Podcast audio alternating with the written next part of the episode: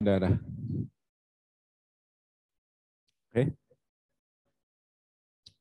Kita kita lihat ya handphone satu lagi.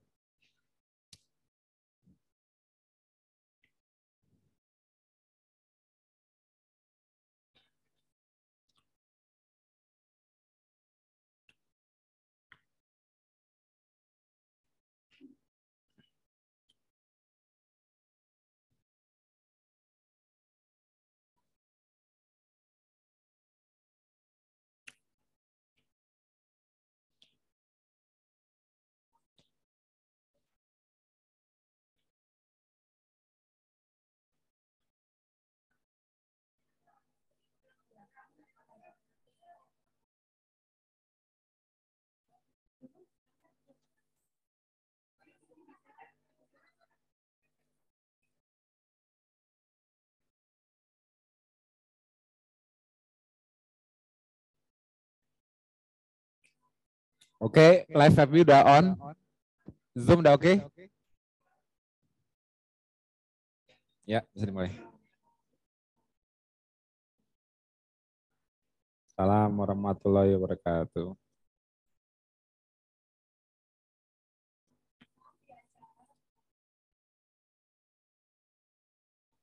Ya, KP 372. Cafe 372 yang ada di sekitar Tangerang. Dan saat ini di Bandung itu lagi enak-enaknya banget ya. Benar-benar bahwa kedatangan Mas Tio dan Teva ini disambut dengan guyuran hujan. Jadi benar-benar guyuran hujan terus Nah kita rasanya memang benar-benar di Bandung lagi apa ya? Kita rencananya memang mau morning walk tadi. ya. Iya. tapi ternyata uh, cuacanya tidak memungkinkan jadi mungkin kita nanti akan turun kok bisa nggak mas? Hah? Kalau situasi. Kita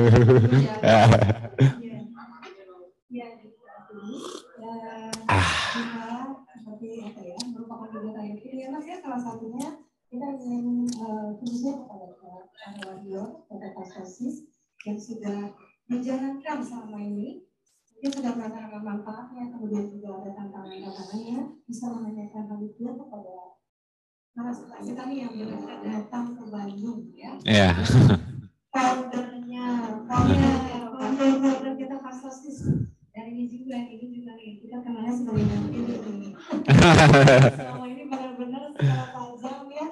Memperbaiki memperbaiki apa ya sudut pandang sudut pandang yang gitu dia tuh membentuk harus dengan penuh keberanian dan dengan sedikit kesukaan kesukaannya ya gitu ya ya jurus-jurus yang agak pakaian ya oke jadi untuk saat ini eh, kita juga kedatangan beberapa orang yang sebetulnya akhirnya sudah menjalankan tapi ternyata karena itu tadi sakit dan terpaksa harus mau bertobat gitu. Hmm. Nah itu kan biasanya perih ya, perih gitu ya. harus apa bertobat.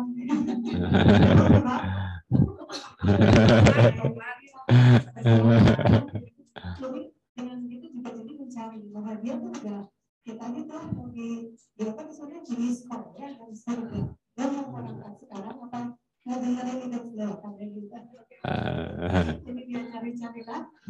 Kemudian akhirnya dia juga kepo gitu jadi dia jalankan selama ini dan datang ke sini untuk saya kan komunikasi ada di dan sama itu sama kita ya.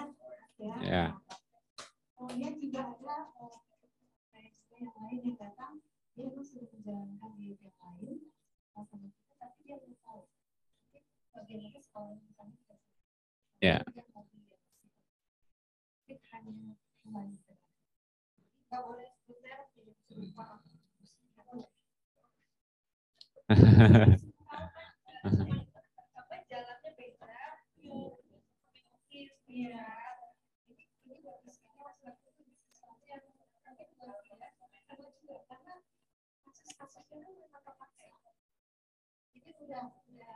kayaknya memang harus berubah karena karena Hmm. ini kan ada kasus kayaknya mas eh,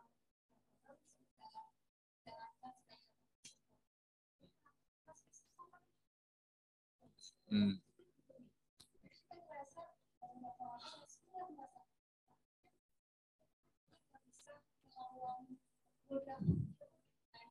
Godaan ngiler.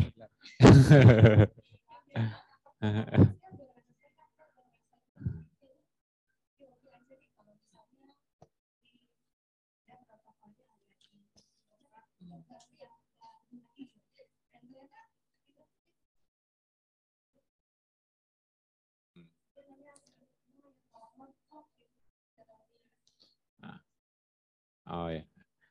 Berarti pertanyaan pertamanya bagaimana kalau on off? Oke.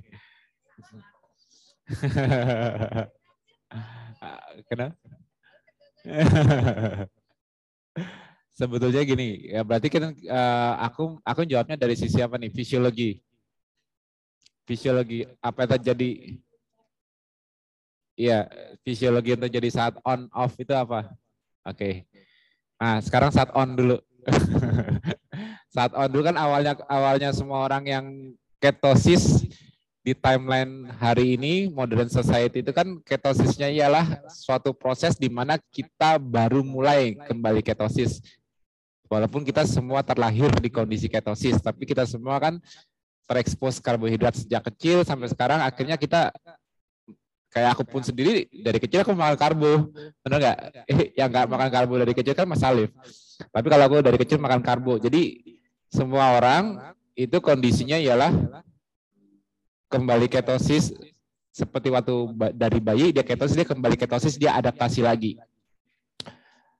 Awal memulai ketosisnya itu biasanya ada masalah ada masa transisi 3 4 hari. Ada yang tidak merasa bergejala atau tidak kayaknya biasa aja langsung smooth aja langsung ketosis. Ada yang di hari ketiga keempat dia mengalami ya ada gejala withdrawal. Ini, ini kalau aku gini feedback ya. Oh itu satu ya. Oke. Okay. Ya. Cek. Kalau yang dari Zoom masih masuk kan? Oke, okay, jadi withdrawalnya itu biasanya karena transisi dari uh, dia aja tadinya otaknya pakai gula kan. Begitu ketonnya udah mulai naik, gulanya turun, keton take over di otak. Nah, jadi ketosis itu sebetulnya membuat otak kita kembali menggunakan keton yang keton itu sebetulnya orisinilnya ya. Itu bukan berasal dari diet keto. Jadi jadi sebetulnya diet diet keto dia itu kan pola makan ya. Tapi kalau KF yang aku ajarkan ini sebetulnya fisiologinya, ketosisnya. Ketosisnya itu dapat dari mana? Ketosis jadi salah fisiologi. Kalau timeline yang benar, orang ketosis itu awalnya karena di kondisi timeline manusia yang cari makan. Makanya aku dari dulu selalu bilang bahwa ketosis itu ialah fisiologi yang saat ini tidak normal, tapi ini normal jutaan tahun saat manusia masih harus cari makan. Karena sulit bagi manusia untuk cari makan kalau dia harus makan dulu. Ngerti nggak maksudnya? Karena reward sekarang kan beda dengan reward dulu. Kalau kita kalau mau hidup kan reward kita kita harus bisa makan. Jadi yang kita cari rewardnya ialah makanan. Dia harus work dulu kerja dulu. Kerjanya mencari makan di masa lalu itu kerjanya benar-benar dengan fisik dicari. Jadi kalau dia sampai nggak ketosis, sulit bagi dia untuk bertahan hidup. Kenapa? Karena ketosis itu merupakan salah satu fisiologi yang membuat kita bisa mengakses tangki bensin kita. Karena kita, saat kita cari makan, tangki bensin kita kan di badan kita sendiri. Tangki bensin kita dan tahu nggak apa? Tangki bensin kita apa? Tangki bensin kita apa? Kalau makanan itu bensin bukan? Kalau bensin kalau kita bensin dimasukin ke tubuh, berarti kan tangki bensinnya membesar. Yang membesar apa? lambung lambung kalau pas habis makan kenyang tapi kan kempes lagi habis itu jadi kalau kita bisa memberikan bensin lebih dari yang dipakai bensin kita itu disimpan dalam bentuk apa sepakat lemak ya makanya kalau orang menggemuk itu yang menggemuk apa isinya apa pipi perpetaha bukan gula kan jadi mau makan karbo sekalipun, mau makan gula sekalipun, apa pun makanannya namanya makanan itu kan bensin kan. Begitu dipakai lebih dari yang kita butuhkan, disimpannya dalam bentuk apa? Bukan dalam bentuk gula kan? Walaupun kita nggak makan lemak loh. Berarti kita semua harus sepakat bahwa tangki bensin manusia didesain ialah lemak. Nah, kalau tangki bensin itu lemak, berarti kan kalau manusia harus mencari makan dengan dengan berusaha dulu, bekerja dulu, fokus di otot ya, skeletal muscle ya. Kalau sekarang kita kan cari cari rewardnya uang, kita bisa kerja santai dengan muter otak aja. Tapi kalau di masa lalu kalau yang dicari itu bukan uang tapi makanan, ya pasti harus pakai fisik karena kan makanannya kan nggak nggak di piring, makanannya masih hidup, masih dikejar. Nah, itulah fungsinya ketosis. Jadi ketosis itu sangat penting bagi survival manusia jutaan tahun kalau makanannya itu masih dicari, bukan dibeli. Jadi manusia ketosisnya itu ialah otaknya bisa kenal lemak di badan dengan cara lemaknya dirubah dulu jadi keton baru dia bisa kenal. Karena selama di darah manusia tidak ada yang namanya keton, berarti otak punya satu obligatori, kalau nggak ada keton, otak harus pakai gula. Ya. Jadi kalau sampai otak nggak ada keton atau di darah nggak ada keton, otak itu harus pakai gula. Itu udah udah hukumnya. Tapi masalahnya gula ini yang agak repot. Gula ini kalau dimasukin banyak-banyak dari mulut, kita nggak bisa mempertahankan di darah lama-lama. Karena kalau kelamaan gulanya tinggi terus di darah, namanya apa? Diabetes. Dan gak ada yang mau diabetes kan? Nah, jadi walaupun ini makan gula, penyimpanannya selalu dalam bentuk lemak, tidak bisa dalam bentuk yang lain. Itu desain dasarnya manusia. Kalau sampai ada orang diabetes itu, itu udah udah gangguan di keseimbangannya. Itu bukan fisiologi normal lagi. Jadi apa pun yang kita makan, diet apa pun yang sebelumnya dijalankan, pola makan apa pun, kalau ada kelebihan, selalu disimpannya dalam bentuk tagi bensin lemak. Dan otak hanya bisa kenal lemak melalui keton. Itulah itulah ketosis di awal. Nah, itu normal ya di masa lalu ya. Nah, di masa kini kita semua bertransisi dari kita yang makan karbo baru kenal KF misalnya ya. Kalau aku bukan baru kenal, aku yang buat ya. kalau kalau yang baru kenal KF akhirnya mencoba dan akhirnya mengalami ketosis akhirnya otaknya kenal kembali dengan lemak di badan. Betul kan? Nah, ada masa transisinya. Hari ketiga keempat dia ada withdrawalnya. Karena masih sempat nyari gula dulu. Masih sempat nyari gula dulu. Jadi ada ada efek withdrawal itu kayak efek adiksinya muncul craving angst dan sebagainya. Tapi kalau dia bisa bertahan lewatin tiga empat hari ini sampai tujuh hari pas. Dia udah udah udah lolos nih Biasanya kebanyakan orang yang gagal memulai KF, gagalnya selalu di hari ketiga keempat. Tapi begitu hari ketiga keempat dia dia bisa tahan nggak kembali makan karbo, hari ketujuh biasanya sudah lebih mudah karena apa? Cravingnya udah turun karena otaknya sudah pakai keton. Cara otaknya bisa menurunkan cravingnya gimana caranya? Caranya ialah sifat keton itu ialah meningkatkan GABA GABA. Jadi di, di jadi di otak kita ini ada ada ada dua sistem saraf yang dominan ya. Yang satu sifatnya excitatory. Excite excite itu bahasa Indonesia-nya apa ya? Uh, excite excitatory. Exciting. Exciting apa bahasa Indonesia? Hah? Ya pokoknya excite ya. Ada yang sifatnya excited yang sifatnya exciting, ada yang sifat, sifatnya inhibit dua sistem saraf di otak ini, excite dan inhibit ini kerjanya saling menyimbangi. Jadi kalau kita lagi terjaga seperti ini nih, kita awake, kan kan kita harus bisa pay attention, kita bisa atensi, ya fokus, atau kita bisa bergerak seperti ini, atau kita bisa ngobrol, memproses semua yang kita lakukan, Cara untuk melakukan ini semua ialah tembakan neuron excitatory. Maka kita bisa lihat kanan kiri, angkat beban, excitatory, bukan GABA. Excitatory ini tembakan neuron yang mengexit dari sini gini. Aku mau ngambil handphone. Ini yang kerja apa? Nah, kalau ini atas perintah otak otak ke tangan ini excitatory. Tembak. Cak. Jadi di bagian sebelah sini nih bagian otak sebelah sini motor cortex. Dia mengontrol kita sumbernya kita mau melakukan apa diterjemahkan di tangan. Jadi jadi motor korteks ini nembakin excitatory neuron.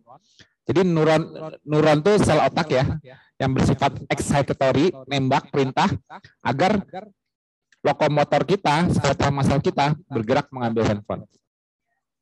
Ini perintah, perintah itu excitatory. Tapi dari tembakan itu frekuensinya, frekuensi itu misalnya gini, tembakan tembakan itu kayak arus listrik. Tak tak tak tak tak. Nah, kalau kalau aku gini, tak tak tak ama tak tak tak tak tak. Yang beda apanya? Frekuensi bukan? Nah, ya kan? Nah itu. Jadi jadi frekuensinya itu yang membentuk ialah gabanya. Jadi GABA itu sifatnya menginhibit antar antar impuls, antar jadi kalau aku sebenarnya kemarin baru jelasin di grup metabolic conditioning agak ngeri kalau di sana aku nembaknya secara teknikal mungkin pusing.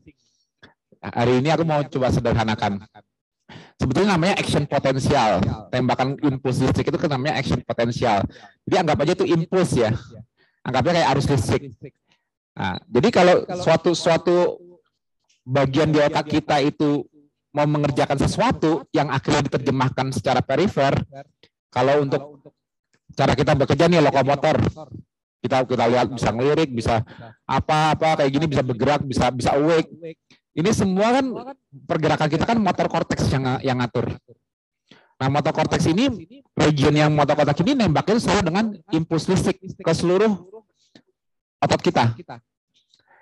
Tapi impulsnya ini nggak boleh kecepatan di jeda. Jedanya itu ialah kombinasi antara nembak, excitatory, dan inhibitory. GABA itu inhibitory yang membuat jedanya. Inhibit menghambat. Excite menembak, ya. Inhibit menghambatnya.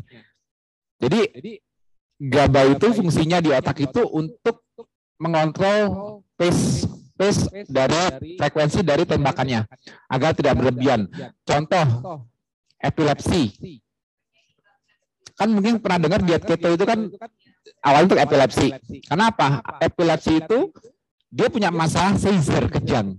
Kalau seseorang sedang kejang, sedang seizure, excitatory neuronnya itu nembaknya kecepatan. Frekuensinya tuh frekuensinya itu tadinya harusnya harusnya stabil ini kecepatan frekuensinya terlalu cepat excite begitu dia ketosis karena diet keto ada keton di otak gabanya meningkat.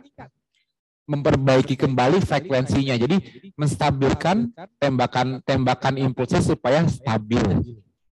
Ya kan? Nah itu kuncinya. Gula glukosa itu sifatnya pro excitatory. Jadi kalau contohnya gini, autism, autisme, autisme itu juga problemnya di excitatory. Dia bisa apa sih kalau anak autisme itu namanya uh, kalau lagi marah itu namanya apa? Tantrum, lagi tantrum, itu excitatorinya tinggi. Itu biasanya dia terpicu karena makan gula tinggi, sugar. Nah, ketosis membuat dia lebih anteng ya kan? Lebih kalem. Artinya apa? Excitatory-nya itu distabilkan kembali. Kenapa? Gabanya ditingkatkan. Jadi gula itu pro ke excitatory. Sedangkan keton itu pro ke inhibitory. Tapi bukan berarti kalau pakai otak pakai keton GABA terus kita diinhibit terus, terus kita lemot. Enggak. Atau kita gerakan kita jadi lambat. Enggak. Jadi sifat GABA yang meningkat di otak saat kita ketosis itu memperbaiki frekuensinya kembali normal. Membuat kita lebih santai, lebih kalem, lebih slow. Kita bisa lebih fokus. Kayak contohnya Parkinson, yang tremor. Itu excitatorinya frekuensinya kecepatan. Dia nggak bisa nggak bisa apa? Nggak bisa nggak bisa menstabilkan. Nah begitu dia ketosis, mulai ter, mulai terkontrol, mulai membaik. Kenapa? Dia bisa mengontrol dengan lebih baik dibanding tadinya dia tremor. Nah, itulah efek keton, ya. Nah, jadi kalau kalau seseorang yang pertama kali mengalami withdrawal, ada efek withdrawal, itu artinya dia excitatornya masih tinggi. Dia tiba-tiba pas otaknya kekurangan gula, tapi ketonnya belum optimal, untuk mensuplai hari ketiga keempat itu transisinya dia bakal merasa yang namanya kayak aduh anxiety-nya naik lagi. withdrawal effect itu biasanya kemunculan anxiety-nya. Dia jadi kayak gampang cemas atau dia muncul gejala-gejala simpatetiknya karena anxiety-nya. Misalnya dia jadi mual-mual apa atau dia merasa kayak aduh nggak tampil makan karbo lagi nih tiba-tiba kayak kayak efek orang sakau. Betul kayak orang sakau. Cravingnya jadi tinggi di hari ketiga keempat. Kalau dia lolos bertahan sampai sampai hari ketujuh di mana gabanya udah dominan, cravingnya langsung turun. Kenapa? Dia udah udah. nggak ngerasa terlalu ya kalau digodain nama nasi apa mungkin pengen, tapi cuman pengen, nggak craving. Kalau craving itu kalau kalau yang aku bilang sampai yang sampai ada gejala fisiologi itu karena otaknya memang masih cari gula. Tapi kalau setelah itu, setelah kita ketosis, kalau kita sampai off, itu biasanya bukan craving seperti yang di awal itu, tapi itu lebih kalah kita apa namanya kalah iman ya. Cuma kalah iman doang. Kalau sampai off, kalau sampai off setelah ketosis sudah berhasil masuk dan dia sampai off, itu sebetulnya tidak tergoda fisiologi. Tidak tergoda secara fisiologi, tapi lebih karena psikologi dibanding fisiologi. Tapi kalau di awal fisiologi craving atau fisiologi sugar is addictive itu real, nggak bisa dibohongin. Orang bilang, ah, aku bisa nih lepas karbo, kan cuma tinggal ganti mindset. Gak segampang itu. Karena sama gini, kayak orang narkoba. Ah, asal niat gue bisa kok lepas, lepas narkoba. Pas dari coba, gak segampang itu. Kenapa? Niatnya itu baru sisi psikologi yang dia niatkan. Tapi fisiologinya bisa melawan balik. Sugar itu sudah seperti itu. Sugar yang kalau aku bilang sugar, gula, itu bukan gula pasir ya. Nasi roti ini sugar bukan? Sugar, apa pun karbonnya itu juga memberikan sugar ke tubuh kita. Jadi begitu begitu. dia begitu dia lepas karbo, biasanya gejala craving ini muncul, tapi dia berhasil full ketosis, tekanan ketonnya dipakai di otak semua, itulah yang membuat dia kok gampang sih jalannya, kok nggak cepat lapar lagi sih, gejala-gejalanya jadi turun semua. Nah, kalau dia off karena apa tadi? Kalah iman. Kalah iman saya artinya begitu dia masuk karbo lagi ketonnya hilang nggak di otak? nah begitu ketonnya hilang di otak berarti otaknya pakai apa? kan cuma dua pilihan Walaupun tinggi bensin kita lemak, tapi otak cuma punya dua pilihan. Dia cuma bisa pakai keton atau gula itu. Jadi kalau tubuh kita, otak kita mau kenal lemak di badan, harus ada keton di darah. Tapi kalau nggak ada keton di darah, otak harus dapat gula. Kalau gulanya nggak dipenuhi, sistem saraf simpatetik kita meningkat. Teriak, teriak. Otak kita teriak untuk minta gula. Nah, pabrik gula di tubuh kita apa? Liver kan? Nah, otak akan teriak minta gula dengan cara apa? Dia menaikkan gasnya, ngegas. Yang digas itu ialah ada sistem di otak ya, sistem autonomic nervous system namanya. Itu autonomic nervous systemnya sebetulnya tiga. Tiga itu simpatetik, parasimpatetik, sama enteric nervous system. Kalau enteric hanya di gastrointestinal, dia itu branchnya sama dengan parasimpatetik, vagus nerve, ya. Terus simpatetik. Nah, simpatetik ini yang sifatnya excite. Membaknya excite. Dia simpatetik ini disebutnya sistem stres. Kayak gini, kita kalau mau lari kenceng, simpatetik kita harus siap. Karena kita memberikan stres secara sengaja karena kita mau lari. Supaya kita bisa keep up dengan lari kita, jantung kita ditembak saraf simpatetik supaya berbar. Tujuannya apa? Untuk membawa darah yang cepat kita nggak bakal bisa lari kalau detak jantung kita. Ini ini ininya cuma 60 70 bpm kita lari 100 meter lari ngebut nggak bakal bisa nggak bakal terjadi. Untuk lari ngebut ini harus bisa keep up beat per menitnya. Ininya makanya harus tembak oleh saraf simpatetik excitatory supaya keep up dengan lari kita. Dan kita nggak perlu lari untuk mendebarkan jantung, contohnya kita takut atau cemas, mendebar nggak? Nah, berdebarnya kita itu secara tidak langsung juga membutuhkan excitatory, membutuhkan simpatetik modulasi ke sini, ya kan? Nah, parasimpatetik dan sistem hormonal yang diaktifkan HPA axis yaitu hasilnya kortisol. pernah dengar kortisol kan hormon stres. orang disuruh lari kencang kortisolnya pasti naik. Nggak mungkin nggak tapi orang nggak perlu nggak perlu lari untuk naikin kortisol. Aja aja. Stres pikir aja naik nggak kortisol? Tapi juga berdebar nggak? Sama. Jadi jadi si tubuh manusia itu punya namanya sistem stres. Sistem stres ini mulai diaktifkan sejak kita bangun. Jadi kita semua tidur nggak mudah-mudahan semua tadi malam tidur ya. Jangan-jangan ada yang belum bisa tidur lagi. Kalau kita semua masuk ke tidur kita itu sistem stres kita di posisi nol. Detak jantung kita nggak mungkin di atas 100 kalau kita tidur. nggak mungkin. tensi kita nggak mungkin tinggi kalau kita lagi tidur. Jadi walaupun tapi ini ada hipertensi. Tapi kalau kamu pas tidur ada ngukur tensi kamu nggak mungkin tensi kamu tinggi saya ada aritmia tapi kalau kamu berhasil tidur lagi tidur ada yang ngukur kamu nggak akan aritmia jadi tidur itu kondisi nol seseorang yang sedang tidur itu kondisinya disebut kondisi basal baseline orang mau sakit apa pun pas dia tidur dia nggak sakit Gak mungkin dia sakit saat dia tidur apa. Dia nggak bisa sakit juga. Tubuhnya homeostasis hanya terjadi saat tidur. Di kondisi inilah sistem stres sedang serendah-rendahnya. Makanya kalau manusia terbangun dari tidurnya, artinya dia dibangunkan oleh apa?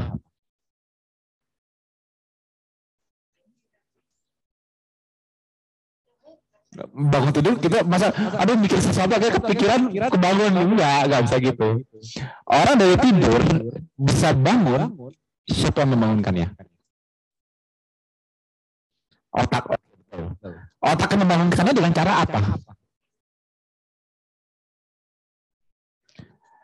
dengan mengaktifkan stres jadi untuk manusia bangun dari tidurnya otaknya mengaktifkan stres dulu.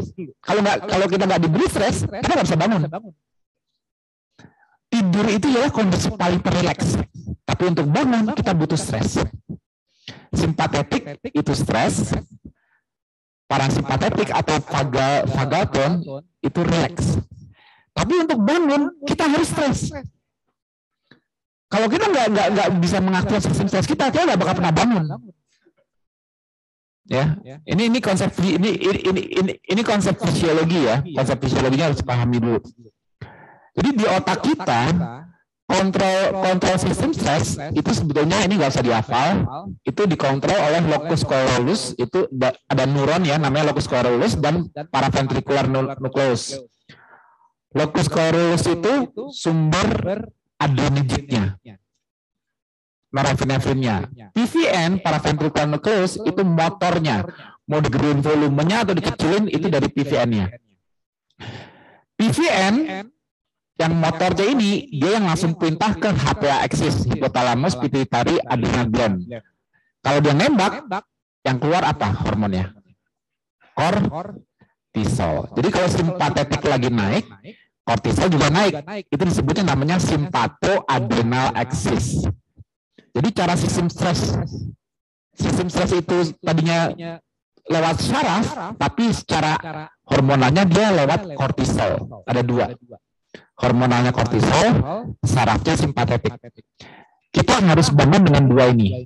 Makanya kalau pagi, hormon kortisol yang meningkat membangunkan kita dari tidurnya. Artinya kita dibuat stres untuk melek. Itu disebutnya namanya cortisol awakening response kortisol awakening membangunkan respons respon kortisol dalam membangunkan manusia wah melek kita kita dibangun oleh sistem stres situ itu yang menyebabkan seseorang berbeda. walaupun baseline-nya dia bisa tidur sebelum tidurnya itu kita nggak tahu gimana. Kalau kortisolnya ketinggian atau stresnya ketinggian orang bisa terbangun dengan berdebar-debar. orang bangun pagi tiba-tiba mual-mual. Atau dia gemeter. pokoknya sakit jadi lemes gak ada tenaga bukannya bangun terfit. Nah, artinya artinya dia terbangun dengan sistem stres yang sudah ketinggian. Ya, terbangun dengan sistem stres yang sudah ketinggian. Akhirnya hari itu malah jadi ini. Aku mau menganalogikan seperti mobil ya, mobil ya. Mobil di posisi mati, ya. Nol, itu kita tidur. Mobil di posisi mati di garasi kita tidur. Nah, kalau mau nyalain mobil kita pakai apa?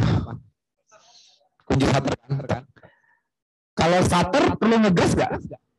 Perlu nekan pedal gas nggak? Itu mobil lama ada ya kayak gitu ya.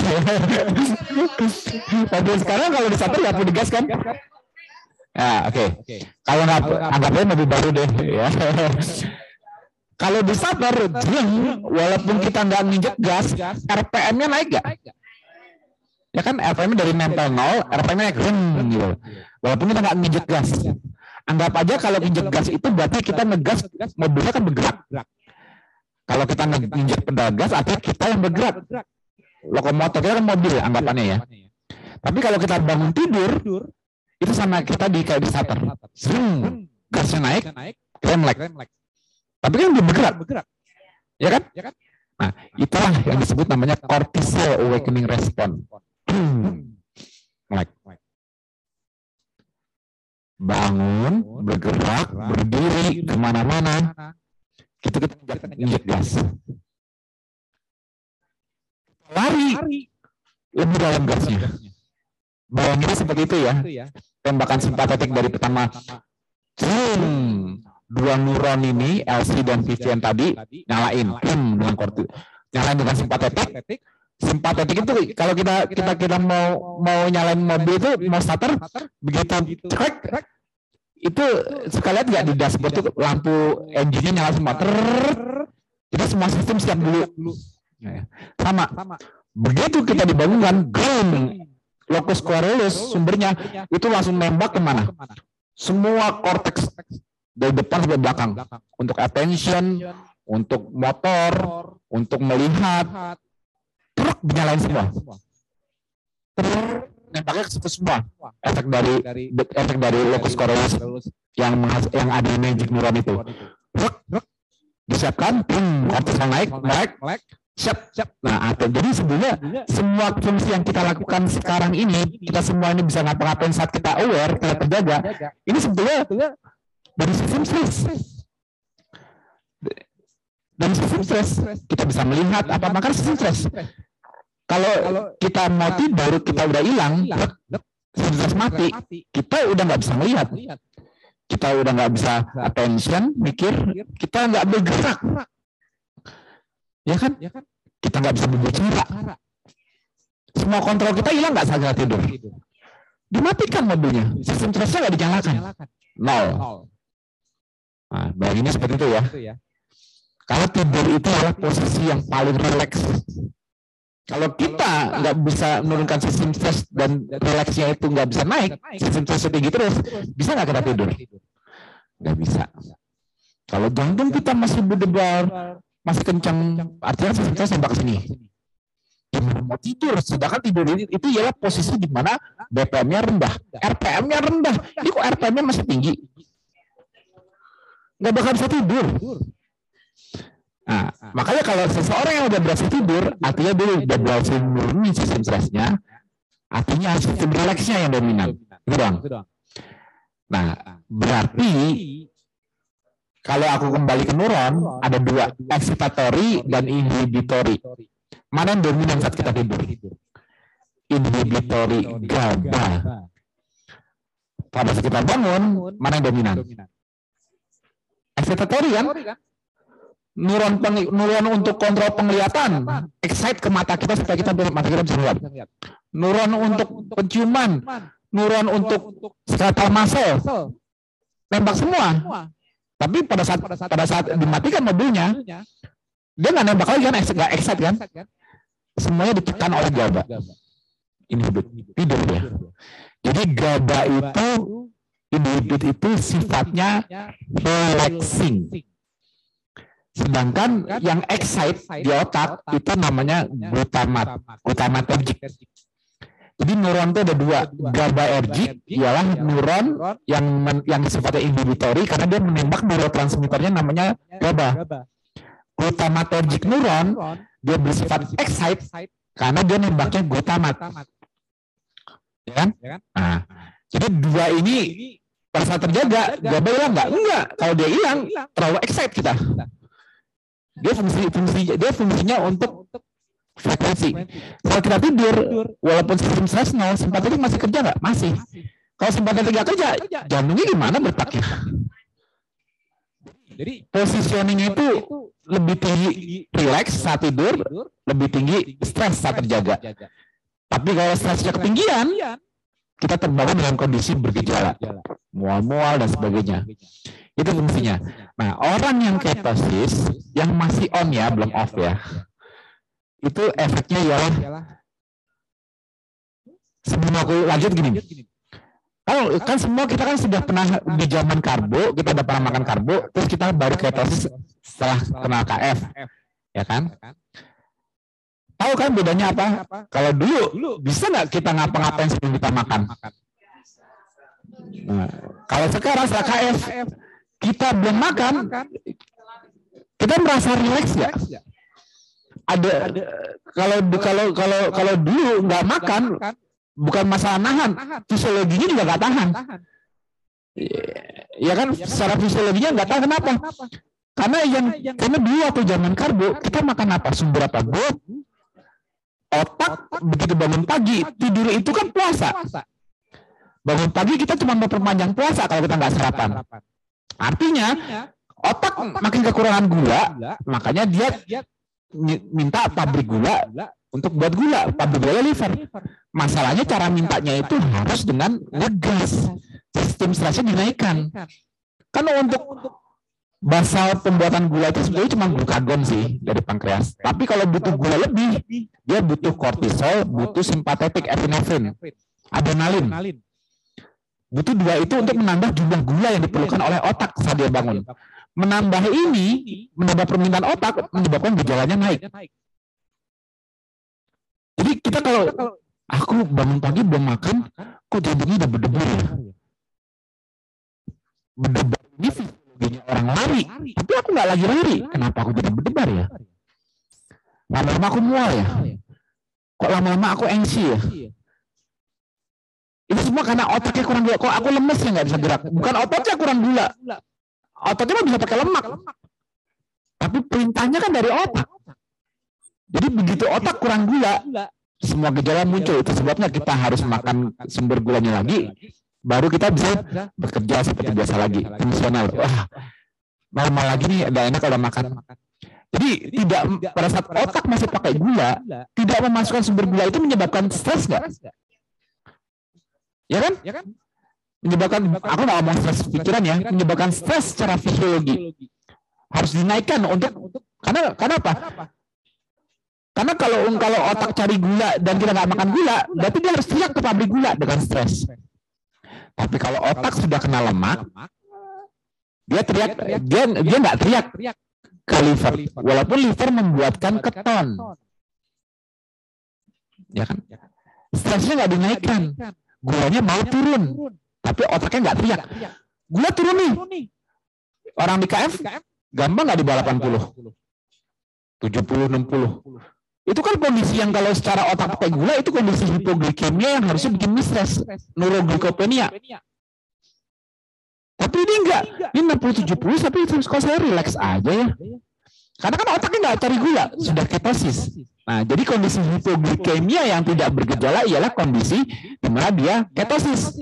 Tadi kalau tapi kalau dia mengalami hipoglikemia tapi non ketosis, non ketotik hipoglikemia namanya, itu sudah pasti neuroglikopenia, neuronya ke, kekurangan glukos. Itu sudah udah hukum pasti. Nah, itu bedanya fisiologi ketosis dan non ketosis. Jadi salah seorang on terus dia off artinya dia kembali membuat otaknya tidak mengenali lemak di badan. Sesimpel itu. Dan saat dia mau mengurangi karbonya lagi, kira-kira gimana? Transmisi lagi nggak? Dan nggak hanya itu, kebanyakan orang kalau sudah off, kembali lagi itu lebih sulit dibanding sebelum mulai sama sekali. Nanti ya? Kalau orang on off, resikonya apa? Saat dia usaha dia untuk kembali itu lebih sulit. Akhirnya malah sering off, kebanyakan off-nya dibanding mempertahankan on-nya. Itu kenapa? Itu terjadi secara fisiologi loh. Karena apa? Ketosis itu sebetulnya jeleknya. kalau kalau aku sih bilang bagusnya ya. Kalau orang sekarang mungkin bilang jeleknya. Ketosis itu nanti akhirnya menciptakan efisiensi. Wah, awal ketosis aku bisa hilang sebulan 10 kilo. Percaya? Nggak, nggak, nggak bakal bisa 10 kilo terus sebulan. Aku yang jamin. Benar nggak? Artinya, artinya kita akan mengalami masa stall. Fat loss stall. Kalau kita sudah mengalami stall, walaupun kita tidak ada dan polanya, makan tetap sama, semua tetap sama itu namanya kita efisien. Karena bagaimanapun juga lemak di badan kita ini ialah survival. Kita butuh lemak gak di badan kita? Ya kan? Butuh lemak untuk karena desain manusia ialah mencari makan, jadi dia harus punya tangki bensin yang ada isinya supaya kalau dia lagi lagi mencari makan, dia bisa pakai tangki bensinnya. Kalau lemak kita nol, ya gimana kita caranya membuat keton tanpa makan lemak dari makanan? Kan nggak bisa. Jadi lemaknya tetap penting ada. Jadi tubuh itu sebetulnya malah selalu berusaha mempertahankan lemak di badan. Awalnya saat ketosis, tubuh tidak bisa menahan lemaknya untuk terlepas. Karena tadinya yang membuat lemaknya tetap terikat ialah gula. Nggak ada gula, lemaknya bocor. Nggak usah olahraga deh kalau perlu. Cuman asal nggak makan karbo aja, mau duduk seharian, nonton TV, nggak gerak sama sekali tapi nggak makan karbo, lossnya tetap gede, lemaknya rontok. Kok bisa ya? Orang-orang yang capek-capek olahraga, saya cuma dengan diet gitu, cuma nggak makan karbo, saya loss banyak. Benar nggak sih? Ada nggak sih yang, yang KR dari awal begitu berubah pola makan langsung benar-benar ikut olahraga? Enggak kan? Nggak ada. Walaupun ada lima pilar, nggak mungkin semua diikutin. Pasti aku yakin deh, cuma pola makannya doang ngejalanin. Itu aja udah berhasil kok mas, bela 10 kilo kok saya. Saya nggak olahraga hilang 10 kilo. Ya memang itu fisiologinya. Kenapa? Karena tubuhnya dulu cara mempertahankan lemaknya ialah dengan gula. Gulanya nggak ada, tubuh kebingungan mempertahankannya. Badannya nggak minta energinya, tapi dia kelebihan. Makanya di awal orang-orang itu ketonnya tinggi. Kalau cek di darah, ada bisa sampai 3, 4, sampai 7 milimo pun ada. Tapi bukan ketosidosis ya. Jadi walaupun keton tinggi, tubuhnya nggak butuh. Tinggi. Tubuh karena nggak bisa mempertahankan lemak, dia ngepasnya banyak. Akhirnya ketonnya tinggi. Keton tinggi, nggak dipakai buat dia bergerak. Akhirnya buat apa? Dibuang. Dibuang lewat apa? Pipis, keton urin. Kalau pipis belum cukup ngebuangnya, dibuang lewat mana? Napas naga. Pernah ngalamin nggak? aseton bed. Nah, awal-awal ketosis itu keton yang berlebihan itu tubuh ngebuang dua arah, pernapasan lewat aseton ataupun lewat urin, keton udara. Makanya suka lihat kan kalau diet kita dua pada ngukur keton urin, balap-balapan gede-gede keton urin, itu dia, dia, dia nanti percuma beli ketostiknya yang buat celup urin itu. Setelah dia setahun nggak bakal kelihatan. Setelah dia stall, ketonnya hati turun. Itu kalau itu asid load. Asid load bisa bisa karena karena ureanya ketinggian atau degradasi protein ketinggian. Jadi jadi berbusa kayak gitu. Kalau keton urin, ya asid keton urin yang tinggi juga bisa berbusa sih, karena kan asid juga kan. Asid base yang dibuang, jadi urin itu jalur untuk menyimbangkan. Jadi ini yang aku pernah cerita dulu, makan minum yang yang pH-nya berubah-ubah. Jadi aku makan pH asam, aku makan pH basah, alkaline food dan acidic food. Begitu masuk, pH darah nggak bakal bergeser. Tapi kalau asid yang masuk kebanyakan, dibuang lewat urin. Kalau alkalin yang masuk kebanyakan, dibuang lewat urin. pH-nya nggak berubah. pH urin bisa ikut berubah berdasarkan makanan. Karena fungsi pH urin apa? Untuk membuat memang memang untuk membuang apa pun yang hasil keseimbangan tubuh kan? Kadang-kadang ada orang yang ngecekin pH urin terus berapaan? Yang penting kan pH darah. Emang kalau udah udah di urin, oh, aduh pH gua asidik. Ya berarti kalau ini pH-nya asidik, berarti ini jangan jadi darah orang nih urinnya kan, bukan darahnya kan, darahnya. Jangan lewat dari 7,4 dengan dengan pergeserannya 7,35 sampai 7,45 nggak bakal bergeser nggak bakal terganggu. Kemudian kita aku makan asam-asam mas ya. Tapi buang kok mau deh ya kan? jadi ya pH nggak bisa. diubah-ubah. Nah, tapi kalau kayak gini.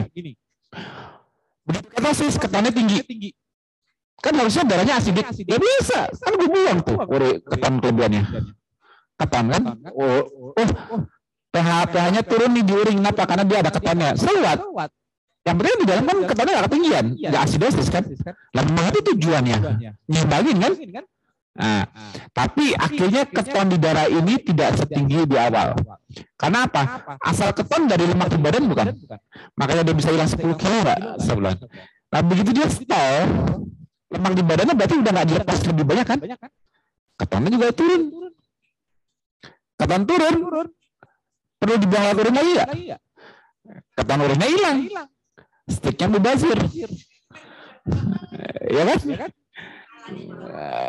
Iya kan? Nah, akhirnya, jadi jadi intinya intinya intinya intinya tubuh itu akhirnya akhirnya berusaha efisien. Dia nggak mau. Oke, okay, pertama gue lepas terus nih lemak gara-gara dulu cuma bisa dikit dengan gula. Lama-lama tubuh menemukan jalan untuk menyelamatkan lemaknya supaya nggak dilepas terus. Caranya apa? akhirnya terbentuk yang namanya glycerol neogenesis. Artinya untuk mengikat lemak di badan itu butuh glycerol 3 fosfat. Agar lemak itu fatty acid bisa jadi triglycerid. Karena tubuh kalau mau menyimpan lemak, yang disimpan itu triglycerid, bukan fatty acid. Untuk fatty acid, asam lemak menjadi triglycerid, itu butuh ikatan 3 fosfat dari glycerol. Itu harus dari gula. Pertama. Begitu dia udah nggak ada, kemampuan ini bocor.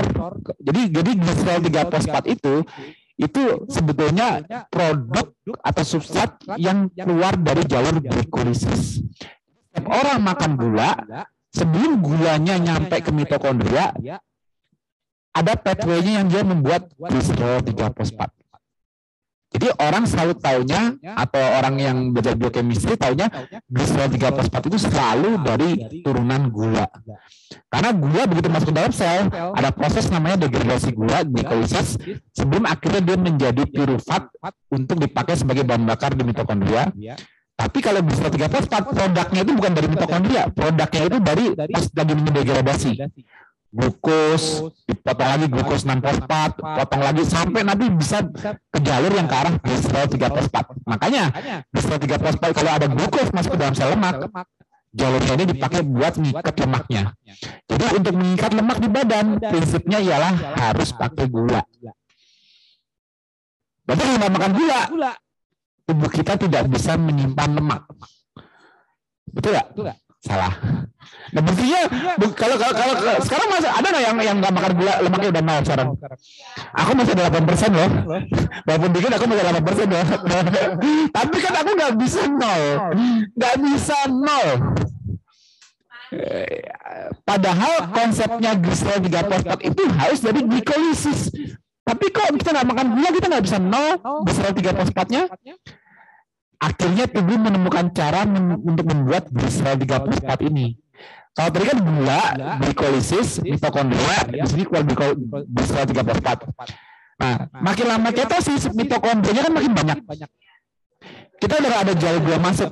Mitokondria ini ternyata bisa mengeluarkan jalur kembali ke atas kalau di liver namanya kembali jadi gula. Itu gluconeogenesis di liver. makanya kan amino asid laktat bisa dirubah oleh liver gluconeogenesis menjadi gula kan? Sel-sel lain bisa nggak buat gula? Nggak bisa. Yang dia cuma liver yang buat gula ama ama ginjal sebagian. Tapi sel-sel lain bisa menggunakan pathway yang sama seperti gluconeogenesis walaupun tidak jadi gula tapi dia jadi glycerol 3 fosfat Artinya kalau liver membuat gula dari bahan baku amino asid, bahan baku laktat, berubah jadi gula, selemak menggunakan cara yang sama tapi bukan untuk buat gulanya. Buat setengah jalur glikolisis balik ke atas, belok ke kanan, bisphenol 3 fosfat. Iya, itulah tubuh. Makanya kita stop. Tidak. Akhirnya jeleknya, ini aku bilang jeleknya ketosis, mau tahu nggak? Mitokondria kita jadi bagus. Harusnya bagus ya. Ini jelek kalau yang bete kenapa gue stall ya? Abis lo mitokondria jadi banyak. Jadi kalau ada kok aku udah gak bisa turun lagi ya beratnya ya. Abis mitokondria kita kebanyakan nih gara-gara ketosis. Metabolisme kita jadi bagus sekarang gara-gara ketosis. Kalau mitokondria makin banyak kan metabolisme membaik. Respirasi saya membaik. Tapi fat ketahan. Bete gak? Eh, kalau bete itulah jadi ketosis. Kalau mikir sehatnya, Itulah ketosis. Cara ketosis menyehatkan metabolisme, meningkatkan efisiensi ialah memperbanyak jumlah mitokondria. Karena kalau kita bicara metabolisme atau penghasilan energi, kita ngomongnya generator energinya mitokondria. Jadi kalau mitokondria bertambah banyak, makin sehat. Tapi yang bertambah banyak kan aku pengen jantungku sehat. Oh berarti jantungku mitokondrianya harus tambah banyak. Aku pengen ototku sehat. Berarti mitokondria bisa tambah banyak. Aku pengen otakku pinter, sehat. Mitokondria tambah banyak. Mau dong semua? Mitokondrianya sekarang di lemak ikut nambah nggak? Sel-sel lemaknya ikut nambah mitokondria nggak? Apesnya kalau sel lemak yang nambah mitokondria, lemaknya juga nggak dikeluarin seperti dulu lagi. Dulu nggak usah olahraga, santai-santai kalau kaki. Loss 10 kilo sebulan. Sekarang tanpa effort, tanpa usaha untuk permintaan energi butuh energi besar karena kita olahraga dan sebagainya. Tanpa itu nggak bakal bisa kita ngambil lemak apa. Tubuh efisien. Mitokondria yang bertambah banyak bisa lemak membuat lemak itu tidak inflame seperti dulu, tapi dia juga mampu membuat besar tiga fosfat yang membuat lemaknya menjadi bertahan. Nah, artinya apa? Evi? Bayangkan kalau lemak sudah efisien, kalau sel lemak sudah efisien, berarti kemampuan dan nyimpan lemak meningkat nggak? Iya kan? Dulu waktu masih mengadakan gula, kalau nggak ada gula, dia nggak efisien, loss lemaknya bocor 10 kilo sebulan. Tapi setelah mitokondria banyak, nggak bisa loh sebulan ngambil gue 10 kilo. Efisien nggak? Sekarang aku tanya, kalau dikasih gula lagi, udah efisien, sudah efisien, dikasih gula lagi. Tapi dia udah memiliki kecepatan, kemampuan menyimpan lemak udah lebih bagus dari sebelumnya, tanpa gula, tapi sekarang dikasih gula. Kira-kira yang terjadi apa? Yes, double. Ada yang rasa pas F-nya ke F, kok gue gemuknya lebih cepat ya? Ada yang rasa kayak gitu gak?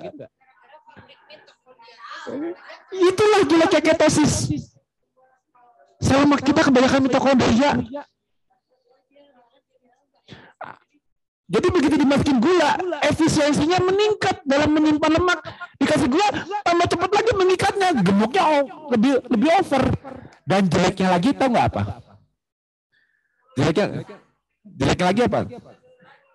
Sebetulnya kita itu didesain ketosis itu secara nggak langsung. Jeleknya ketosisnya aku ajarin. Jeleknya ketosis dari foundernya langsung.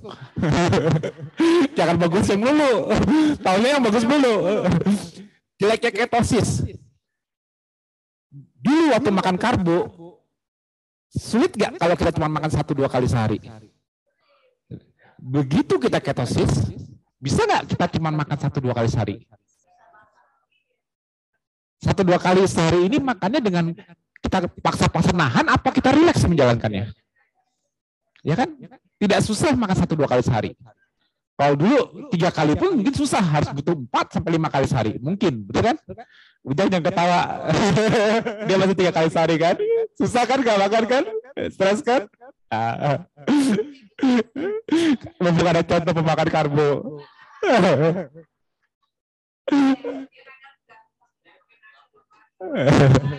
tapi dia gini, tapi dia gini, sulit makan sekali sehari atau dua kali sehari kalau belum ketosis.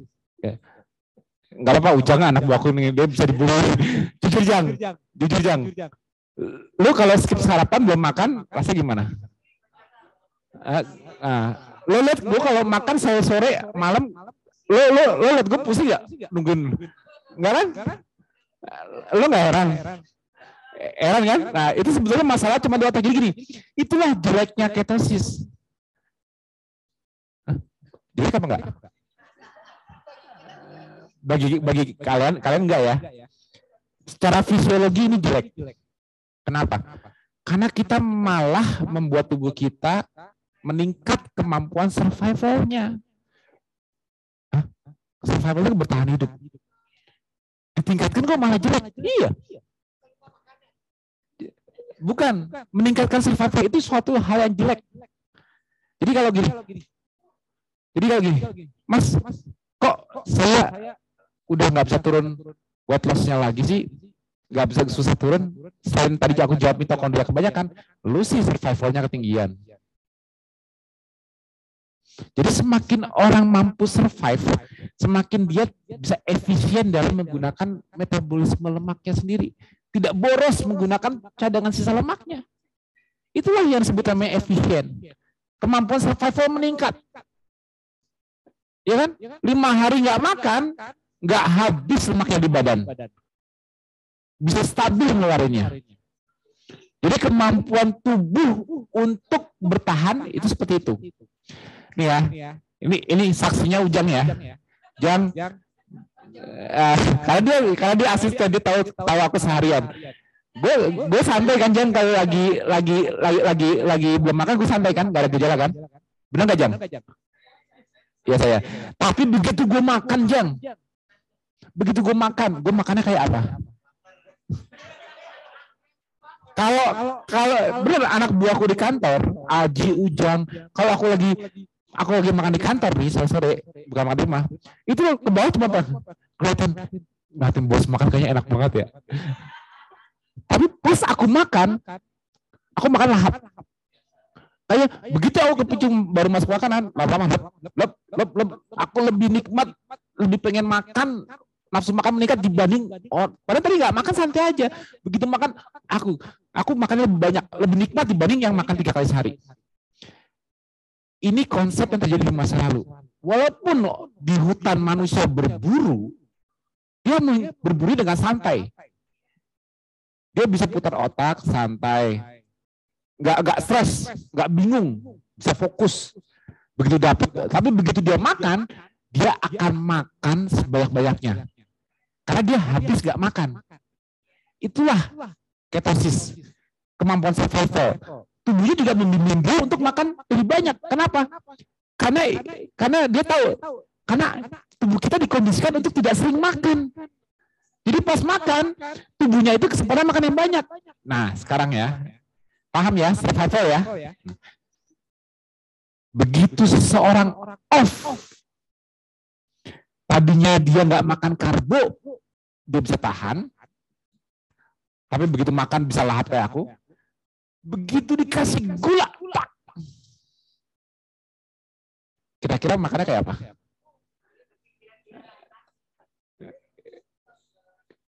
Kayak craving jadi double gak?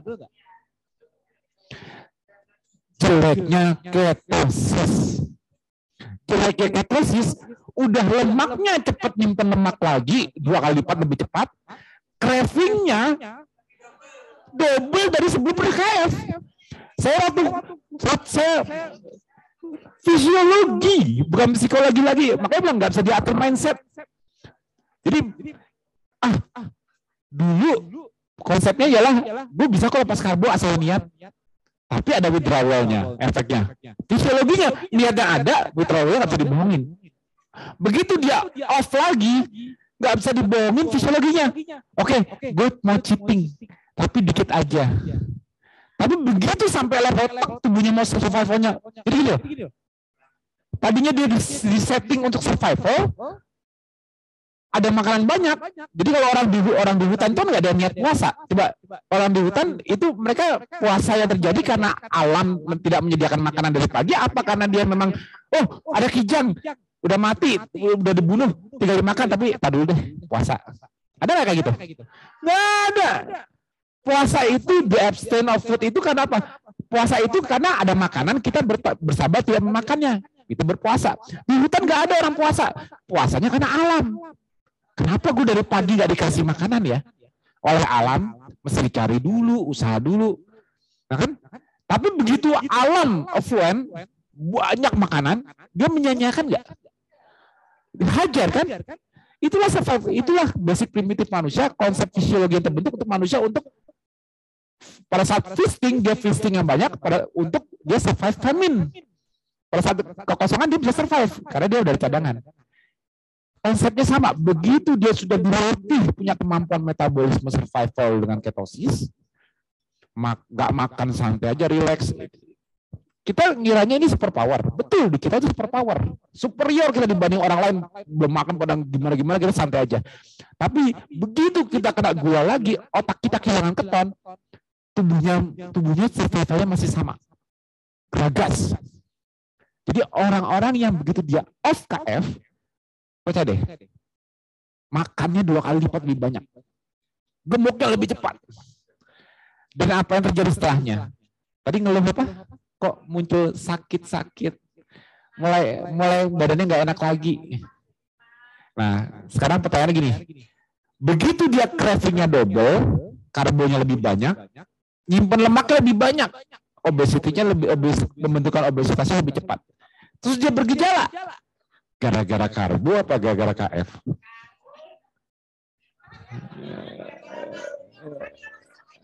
Ya, kalau gara-gara KF, berarti benar kan?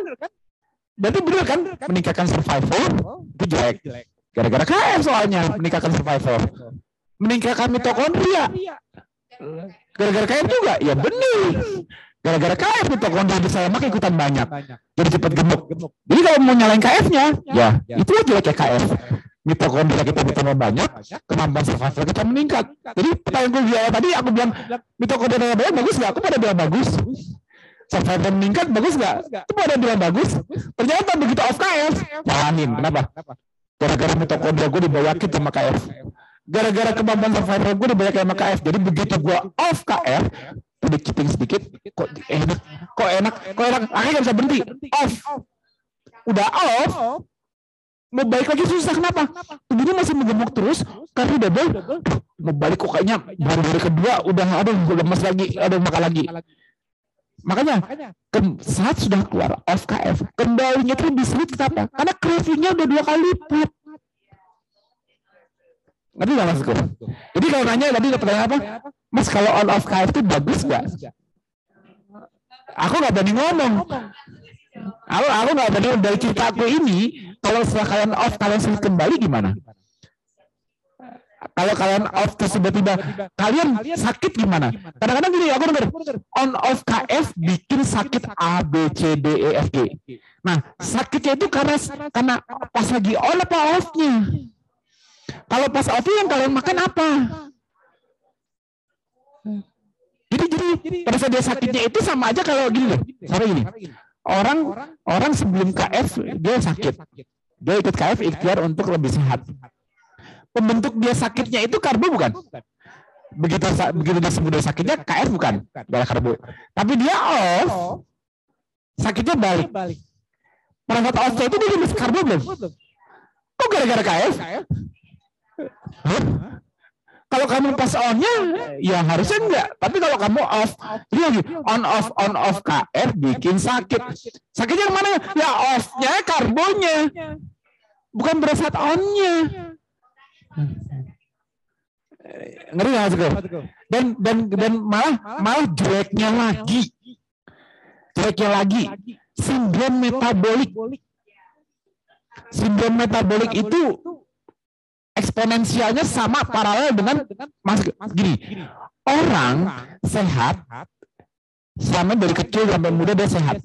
Tapi ada masanya di suatu di masa dewasanya dia saat dia mulai stresnya tinggi tadinya dia pas, pas masih muda dia aktif fisik tapi akhirnya dia harus kerja kantor banyak mikir tuntutan besar udah merit keluarganya nuntut tagihan mulai banyak tanggung jawab sendiri. Tadinya dia sama orang tua santai tinggal di bawah apa sekarang dia harus mandiri sendiri akhirnya dia harus cari duit akhirnya dia nggak bisa aktif fisik dia lebih mager karena kerja di kantor Dia tidurnya tadinya nyenyak, dia nggak bisa nyenyak mikirin utang. Akhirnya satu sisi tadinya dia sehat, dia mulai sakit-sakitan. Sakit-sakitan dia karena apa? Karena begitu dia mengalami semua ini, dia makan karbonnya jadi lebih banyak. Karena dia untuk menutupi stresnya dia, dianya sih dulu makan sepiring, nggak gemuk kenapa? Wah aku olahraga aktif, gak ada stres. Nah begitu aku stres, kok makannya nggak berkurang, padahal dia makin banyak duduk. Cuman jadi stresnya di badan berkurang, tapi stres kepala meningkat. Tapi kok makannya nggak berkurang, malah makin banyak karbonya. Di situ dia sakit. Jadi ekspos, eksponensialnya pembentukan sindrom metabolik, jumlah karbo yang masuk makin banyak nggak? Akhirnya dia mengalami sindrom metabolik, dia jadi diabetes, hipertensi, sakit jantung dan sebagainya, betul nggak? Nah, ciri-cirinya sebelum terjadi itu, jumlah karbo yang dia makan makin meningkat dulu, betul nggak? Sepakat ya? Di sini kita nggak ngebahas KF. Tapi yang terjadi setelah orang KF, sama nggak? Karbonya makin banyak nggak? Menggemuknya lebih cepat nggak? Jadi anggap aja pada saat KF itu dia masih muda. Sehat semuanya.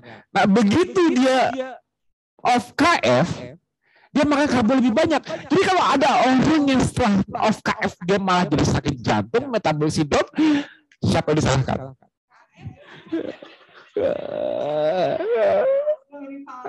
Apes gue jadi founder. Disalahin dulu. Padahal aku mau meningkatkan kemampuan survival kalian. Padahal aku ingin meningkatkan mitokondria tubuh kalian. Membuat kalian lebih sehat. Tapi karena kalian off, karena niat sendiri, off-nya aku jamin. Pada saat kalian off dari KF, aku jamin itu bukan tuntutan fisiologi, pasti tuntutan psikologi. Alias ngiler, kalah iman. Bang, betul bang? Bukan karena kalian gemeter dan sebagainya, enggak. Enggak seperti craving di awal, enggak. Kalian kalah. Tapi begitu kali pertama, membuat mudah. Karena kedua, ketiga, keempat. Kenapa? Ingat, tubuhnya pengen survive. Mumpung ada makanan, hajar. Mumpung ada gula, simpan. Benar nggak? Nggak bisa nyalain tubuh dong. Karena tubuh udah didesain untuk mitokondria banyak, kemampuan nyimpan lemak banyak. Tubuhnya udah kemampuan survive tinggi. Begitu ada makanan yang mengandung gula, lebih hyper palatable, cravingnya double. Karena instingnya dibikin untuk ambil itu makanan, ambil itu makanan, survive. Kapan kapan lagi bisa dapat kayak gini? Otaknya minta. Dia nggak sadar. Kok, nggak bisa berhenti? Kita kan, jadi jadi bukan bukan karena mindset, kita nggak bisa nahan. Kok tiba-tiba kok baru kecolongan sekali, kok besoknya kayak ah nggak apa-apa, colong lagi. Akhirnya kok nggak bisa berhenti. Nggak bisa berhenti ini fisiologi, nggak sadar, unconsciously. Dia nggak. Kalau dulu sebelum KF, saya gemuk, saya suka coklat. Tapi saya gemuk ya gara coklat. Ah, aku mau diet ah. Dia bisa, walaupun dia suka coklat, dia bisa nahan coklat. Coklatnya sekali dua kali aja deh. Makan nasi merah masih bisa. Dia belum pernah. Begitu KF, dia kurus. Dia nyoba coklat lagi. Coklat lagi. Dia nggak bisa nahan coklat. Setelah off KF, dia nggak bisa nahan godaan coklat. Kalau dia nggak KF, dia bisa nahan. Dia kalah kedua, dia nggak bisa nahan. Itu nggak disadari. Dia jadi cravingnya cepat. Jadi resikonya orang FKF ialah siap-siap cravingnya double, siap-siap menggemuknya double. Kemampuan penyimpanan udah lebih efisien loh. Nah, nah tapi ingat, tapi ingat juga, tapi ingat juga. Orang yang tadi aku cerita analogi dari muda pada dia tua dia jadi sakit-sakitan itu dia kebanyakan karbo, Berarti pada dia craving double dia membiarkan karbo masuk banyak dan dia menggemuknya banyak, kira-kira muncul sindrom metabolik juga nggak? Orang yang tadinya kurus sehat begitu dia obesitas, kita nggak ngomong dia apa apa ya. Orang dia tadinya kurus waktu muda, terus dia obesitas.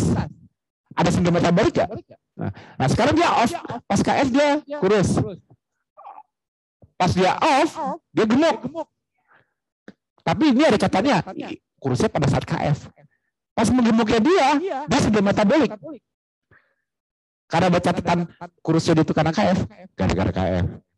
Tapi kalau dulu dia kurus, makan dia nggak tahu, dia makan nggak ngatur, dia kurus, sehat, gemuk, dia sakit. Dia nyala Gara-gara gue gemuk, gue jadi sakit. Tapi kalau dia kurus, gemuk dia sakit. Gara-gara KF. Apes gak gue? Apes.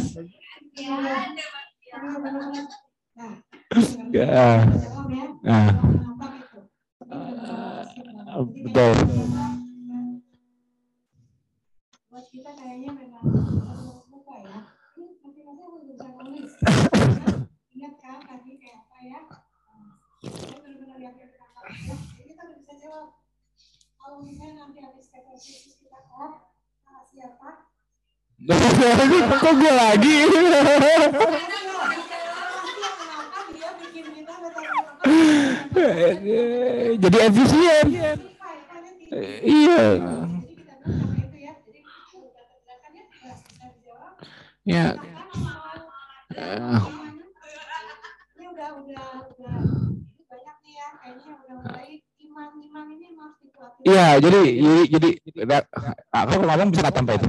Nah, Oke. Jadi intinya eh, tadi koordinasi dulu. Mas dulu. Oh, pas oke nggak? Oke ya, sorry ya. Jadi eh, begitu kita off KF, aku cuma mesen satu, nggak gampang kembali KF. Analogi seperti ini. Analogi seperti ini. Aku kemarin udah share jurnalnya. Aku udah share jurnalnya di grup Medcon, tapi memang jurnal teknikal. Kan orang pernah dengar, ah masa sih sugar itu kayak narkotika? Kan orang ah, beda dong. Morfin, narkotika itu golongan-golongan narkotika yang yang yang bisa memicu saraf kita untuk muncul adiksi ya. Yang membuat kita adiksi gara-gara makan karbohidrat. Gini gula memicu adiksi. karbohidrat kan memberi gula. Sama gula pasir itu membuat adiksi. Kita bisa kadang-kadang. Oke deh gue mau saya lepas gula pasir. Tapi belum tentu kita bisa lepas karbo. Karena ujungnya gulanya nggak berhilang. Karena nasinya tuh kita mengurangi teh. Teh saya minum teh tawar. Tapi jangan suruh saya lepas nasi. Ya kan? Saya nggak suka manis-manis. Jangan suruh saya lepas mie. ya, karena apa? Karena gula gula itu nggak bisa dibohong fisiologinya gula. Nah kalau udah jelas aku kemarin nge-share jurnalnya di grup sistem opioid serotonergic itu dipengaruhi oleh gula dan di jurnal itu ditunjukkan bahwa apa lepasnya gula memicu efek withdrawal yang sama seperti kita saat withdrawal dari narkoba. Bayangkan. Jadi analoginya kita memudahkan ke narkoba.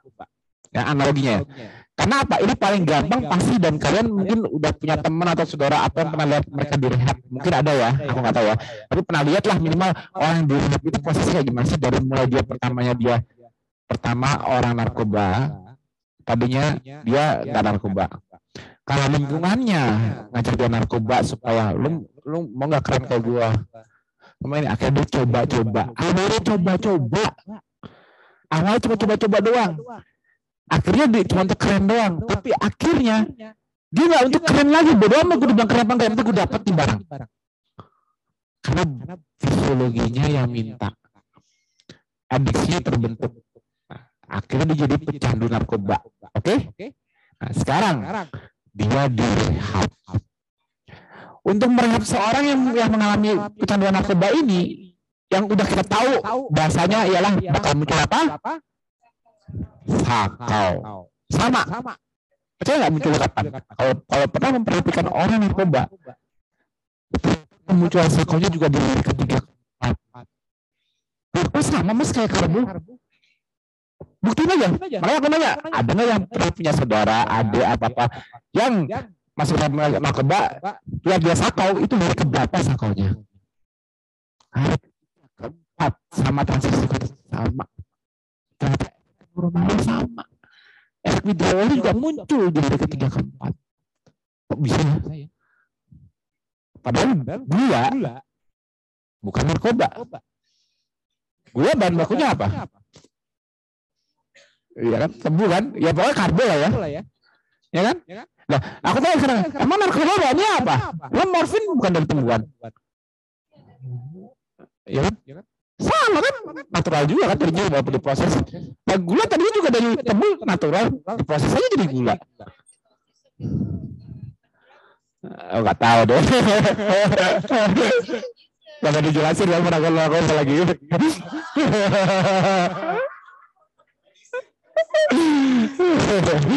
Jadi, ketosis, hmm. sekalian dia pakai misalnya, ah. itu efeknya ke ketosisnya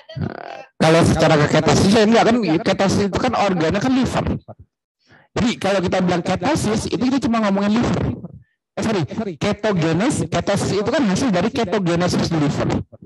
Ya kan?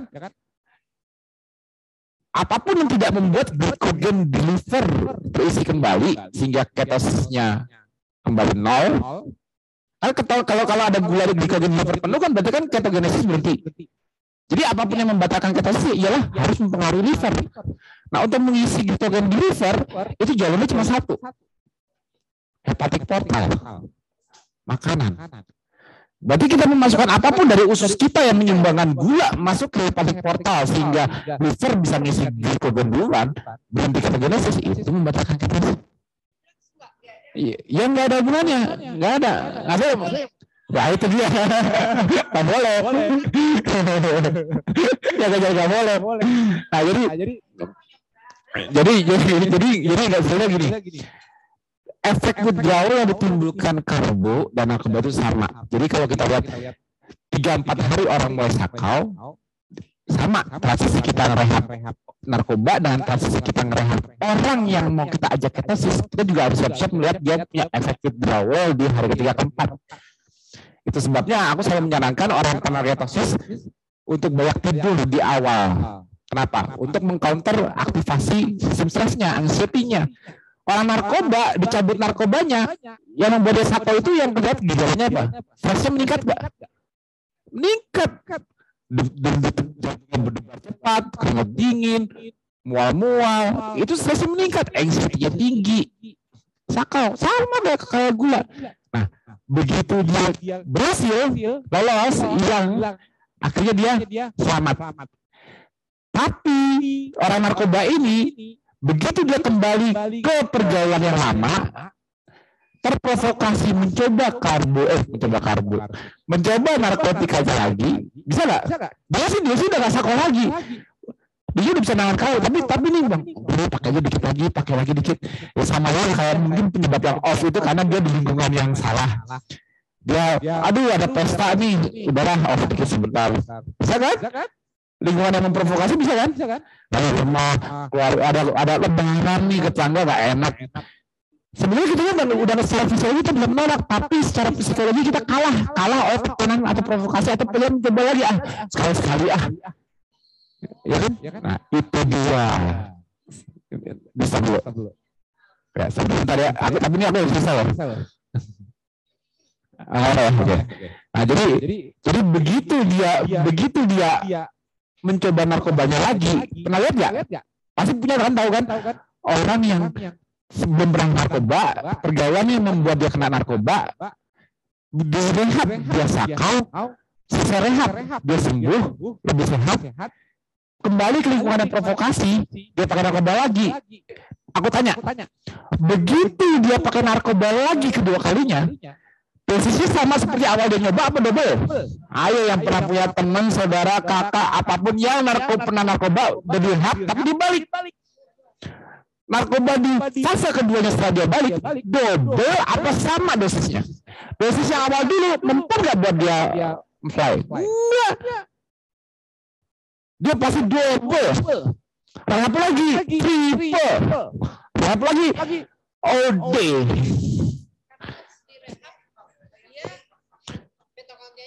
Enggak, secara bukan gitu. Ini ini ini ini aku udah ngomongin mitokondria. Aku ngomongin sistem cara nerve kita untuk adiksi. Adiksi itu seperti itu. Ini ngomongnya secara otak ya bukan mitokondria lagi ya. Jadi adik kita lepas dari adiksi karbohidrat, coba kedua adiksi kita kembali lagi. Udah lama nih gak makan karbo, udah setahun gua KF. Coba makan karbo lagi, double pengennya. Karena apa? Kalau cuma porsi lama narkobanya, aku tanya gini, ada nggak yang chattingnya gini?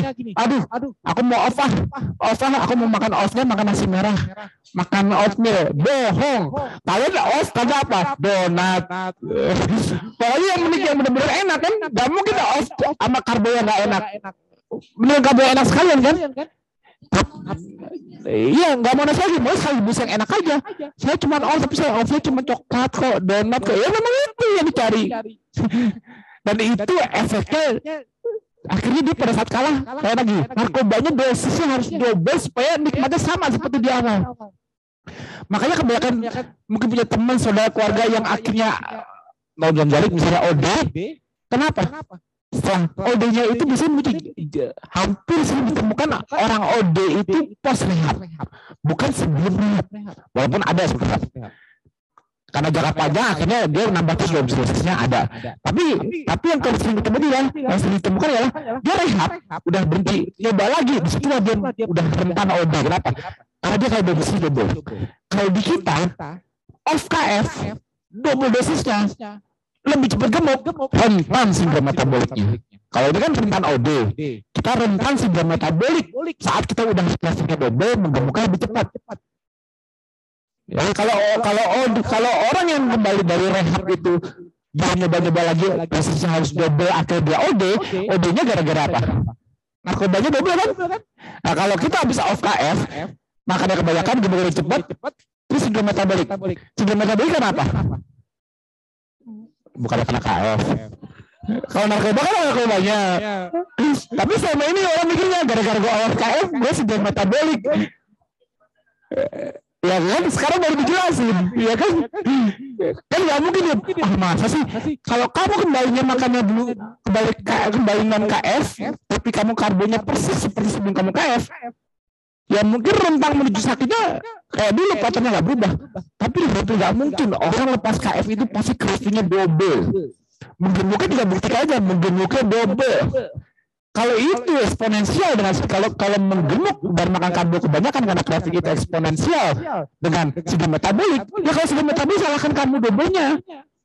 Ya, tapi saya gara-gara KF jadi lebih craving enggak kalau kamu masih KF kamu nggak bakal craving masalah kamu sudah off cravingnya baru kelihatan tapi ya maksudnya itu yang aku maksud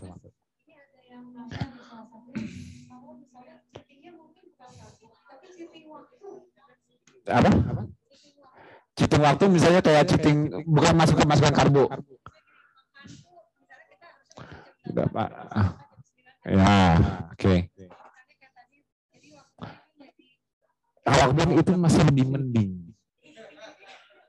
Ya, karena karena karena itu karena itu tidak oke okay, secara fisiologi tidak seperti KF. Maksudnya kalau kalau cheating itu kan berubah fisiologi secara secara drastis. Ya, karena itu. Tapi kalau ini melemahkan gini, kemampuan gini kayak gini gini loh. Kita semua ketosis kan di sini. Mudah-mudahan semua KF ya. Tapi kalau aku tanya survival metabolismnya yang paling tinggi siapa di sini? Karena apa? Karena aku makan cuma sekali sehari. Kalian kayak ketosis, tapi kalian masih makan dua kali sehari. Masih ada ngemilnya. Berarti sama-sama ketosis, kemampuan survival juga siapa? Aku kan? Nah, berarti berarti artinya gini. Makan dua kali dibagi satu kali, survival tinggal sekali. Kalau aku cepat waktu, makan tiga kali misalnya, lebih cepat. Yang bakal turun apanya? Kemampuan itu tok kemampuan survival, tapi tidak sampai merubah itu. Jadi gini, kalau seorang ah, kan itu waktu.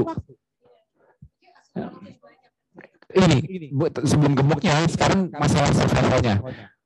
Harusnya aku bisa makan jam 12, harus bisa makan jam 1, tapi ah aku mau cepat ya, aku uh, makannya sekarang coba jam 8 ah, jam 9. Nah, nanti dia kendalanya ya untuk kembali ke jam 12 susah luar biasa kadang-kadang udah jadi ya kok ya cepet lapor lagi ya. Ya kan akhirnya kan mama survival turun. Tapi dia bukan ketosis loh. nggak bukan ketosis. Cuman dia kan mama survival turun karena dia udah udah mencoba ini. Nah, itu itu ya satu ya. Nah kalau masalah menggemuk kan aku udah bilang. Setelah ketosis kita stall kita mungkin efisien nyimpen lemak.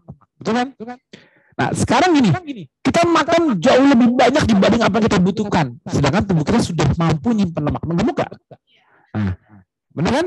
Nah, kalau makannya jadi tiga kali, berarti jadi bisa dua kali sekali, jadi tiga kali.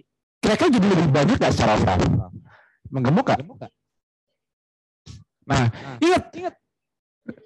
orang di hutan kalau makan banyak dia nggak bisa gemuk rugi karena dia gimana ya dong aku makan banyak nih. Mumpung ada banyak hewan bisa diburu terus kemudian musim dingin mau datang.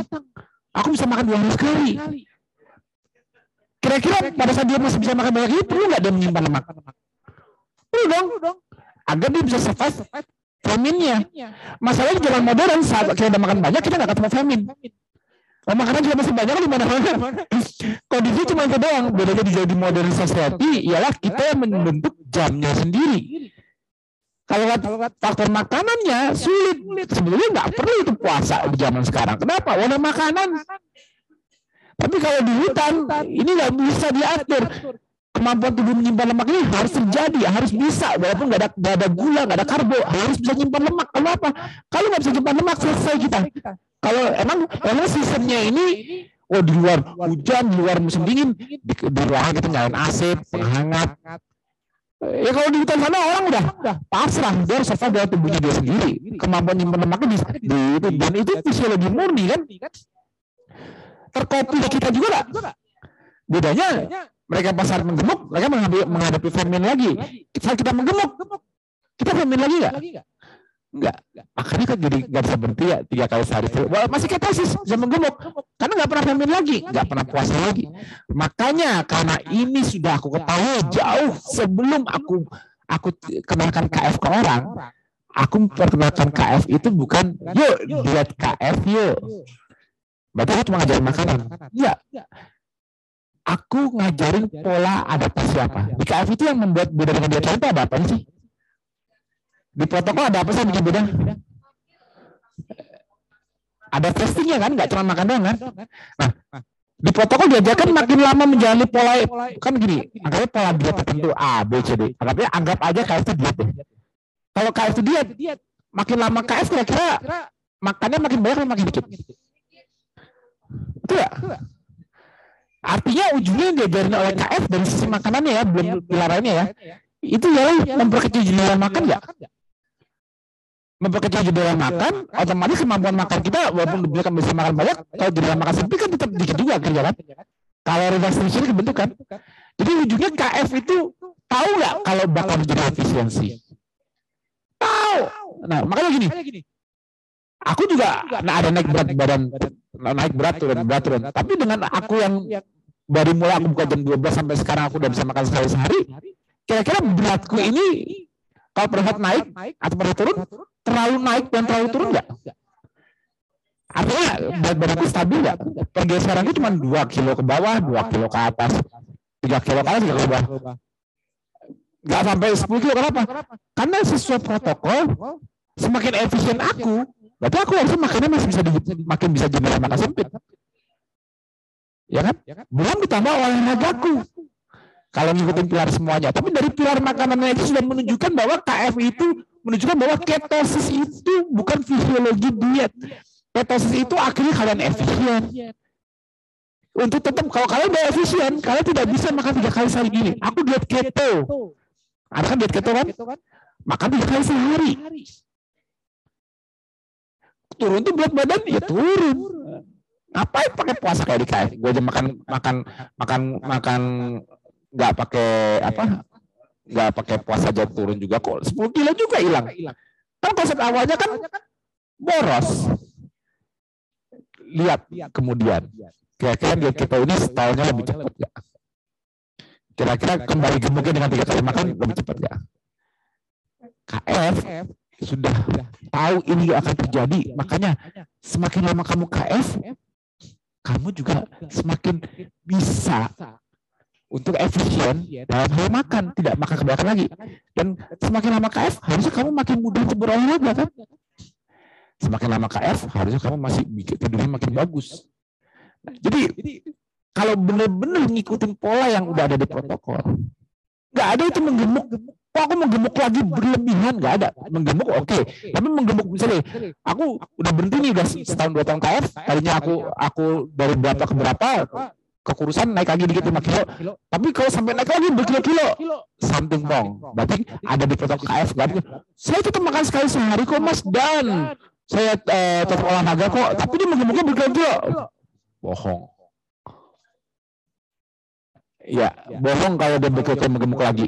Gak mungkin. Dengan pola yang akhirnya ikut KF. Ya kan? Itu gak mungkin. Ujungnya ialah kalau dia mengemuk lagi, makannya kebanyakan lagi, dan stresnya ketinggian lagi. Gangguan itu semuanya pengaruh. Makanya apa? Desainnya KF itu bukan hanya diet. Kenapa? Karena kalau kamu kamu cuma hidup, nih KF jadi gaya hidup ya. Nih kamu makannya seperti ini. Selesai. Pajari. Selesai. Bawah ada. Pokoknya gue makannya seperti, seperti aja semua hidup. Tapi di tengah jalan dia bingung. Kenapa ya kok sekarang nggak kayak dulu awal ya? Nanya kenapa dia lah? Ya. Karena dia tahu cuma makanan yang dia, yang dia pegang portofolionya. Yang dia baca, oh harus makan ini, ini. Dia lupa bahwa KF itu pindah fase, artinya yang tahu gak yang ngapain sekarang? Aku aku sekarang udah fase konsel apa? Aku udah makan sayur. Kalau orang harus gini, aku udah fase konsel. Pertama yang dia bilang, wah, lu udah lu udah buka jam 2 siang ya? Harusnya gitu yang dibilang. Bukan, gue udah konsol dong, kenapa? Gue udah makan sayur. Kok makanannya? Gue udah maintenance dong, kenapa? Gue udah makan strawberry. Padahal yang buat bisanya induksi konsumsi Jadi aku buatin ya Mudah-mudahan orang yang ikut KF dari induksi konsumsi artinya mudah-mudahan dia sudah sanggup berpuasa lebih panjang. Ke maintenance, mudah-mudahan akhirnya dia makin efisien. Itu niat yang buat loh yang baca. Eh gue udah konsul dong gue udah makan sayur ah. padahal padahal juga sayur di kombinasi diizinkan kalau nggak kalau mas kalau aku suka sayur aku suka hewannya aja. Tapi aku puasaku sampai jam 2 aku apa mas?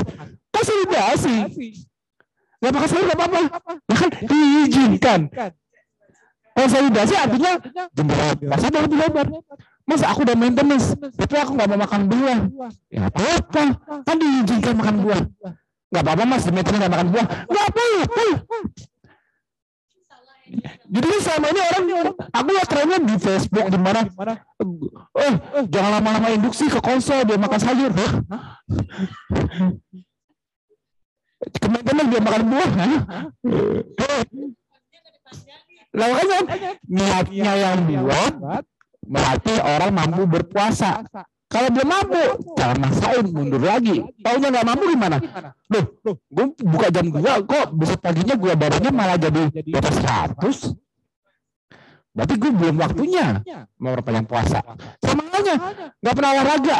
Olahraganya langsung maksain gede-gede. Besoknya, besok paginya gue badannya tambah naik apa tambah turun? Naik, karena terlalu stres. Tapi kalau olahraganya udah udah udah bisa sesuai dengan intensitasnya, intensitasnya dia harus supaya dia nggak nggak terlalu stres, udah doa itu bagus tuh. Sama puasa juga seperti itu, diatur. Di protokol baca deh, disarankan untuk melatih mencoba memperpanjang puasa di nomor berapa gitu. Baca. Disarankan untuk berusaha memperpanjang puasa. Berusaha, kenapa? Biar gak diam di tempat. Gak pernah mau nyoba. Tapi kalau mau mencoba mencoba ternyata GDP-nya lebih dari 80, atau bahkan dari 100 ya mundur lagi.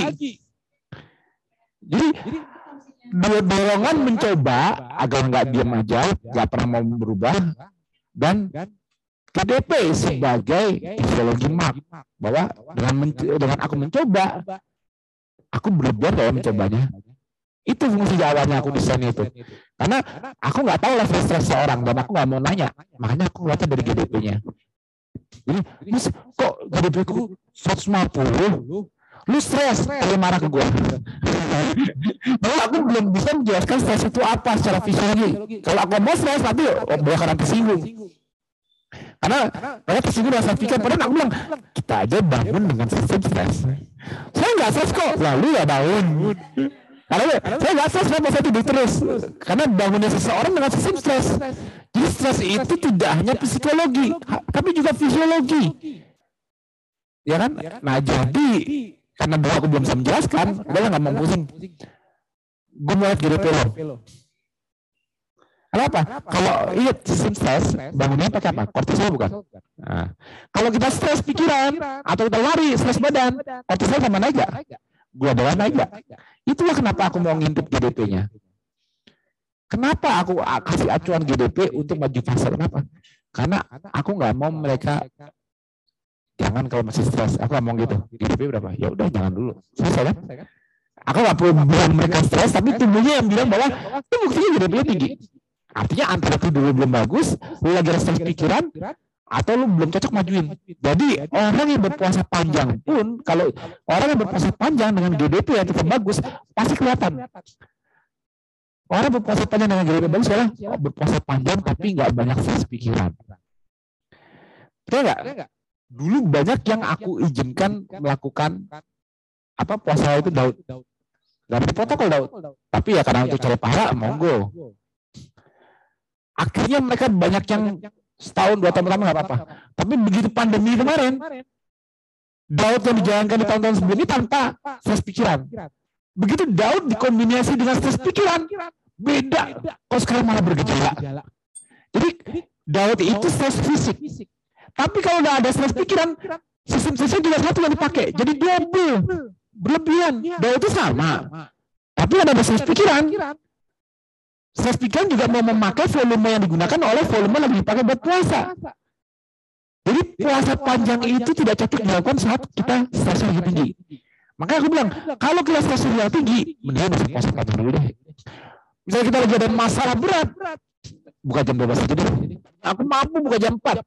Tapi tiba-tiba hari ini aku ada masalah, tiba-tiba ada yang membuat aku ya masalah situasional, psikososial stress deh. Tiba-tiba masih macam-macam kalian ya. Tiba-tiba, aduh inflasi naik, ini naik. Terus kita nggak bisa santai, kepikiran terus. Tadinya kita mampu makan sekali sehari, tapi malah bergejala akhirnya. Dan kurangin dulu deh. Kenapa? Tadinya aku mampu makan sekali sehari karena stresnya cuma dipakai badan.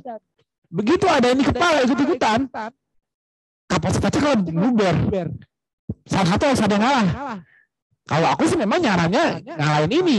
Beresin masalahnya jangan dipikirin. Tapi kan susah. Bener gak? Susah gak ngilangin, ngilangin stres di sini?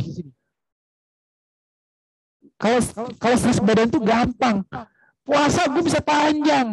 Olahraga oke okay, gue Tapi kalau pikiran, kalau kita puasa panjang kita bisa nyetopin. Kalau kita olahraga kita bisa nyetopin. Tapi kalau pikiran kita bisa nutup pintu untuk stresnya. Tidur pun aja mau tidur masih dipikirin kok. Kita habis nge-gym, udah udah sebuah jam selesai gymnya, selesai ngasih stres ke badan.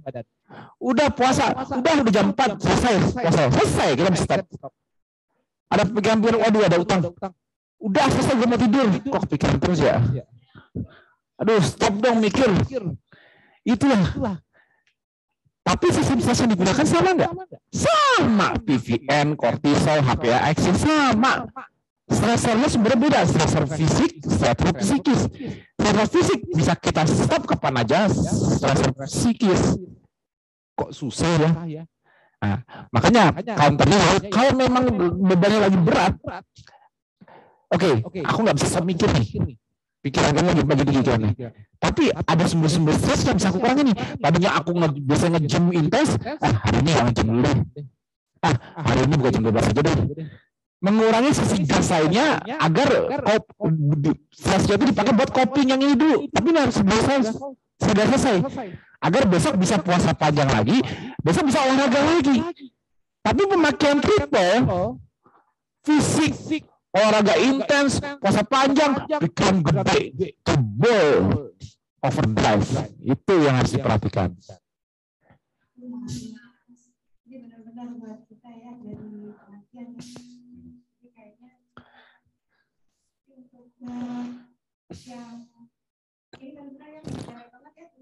Nah, nyambungin nyambungin ke karena aku habis ngelain stres pikiran. Nah, tapi aku nggak ada solusinya. Ya.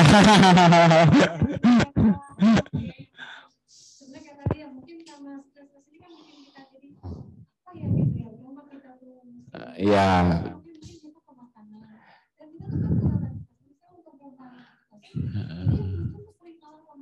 Ya, jadi jadi jadi fisiologinya itu gini.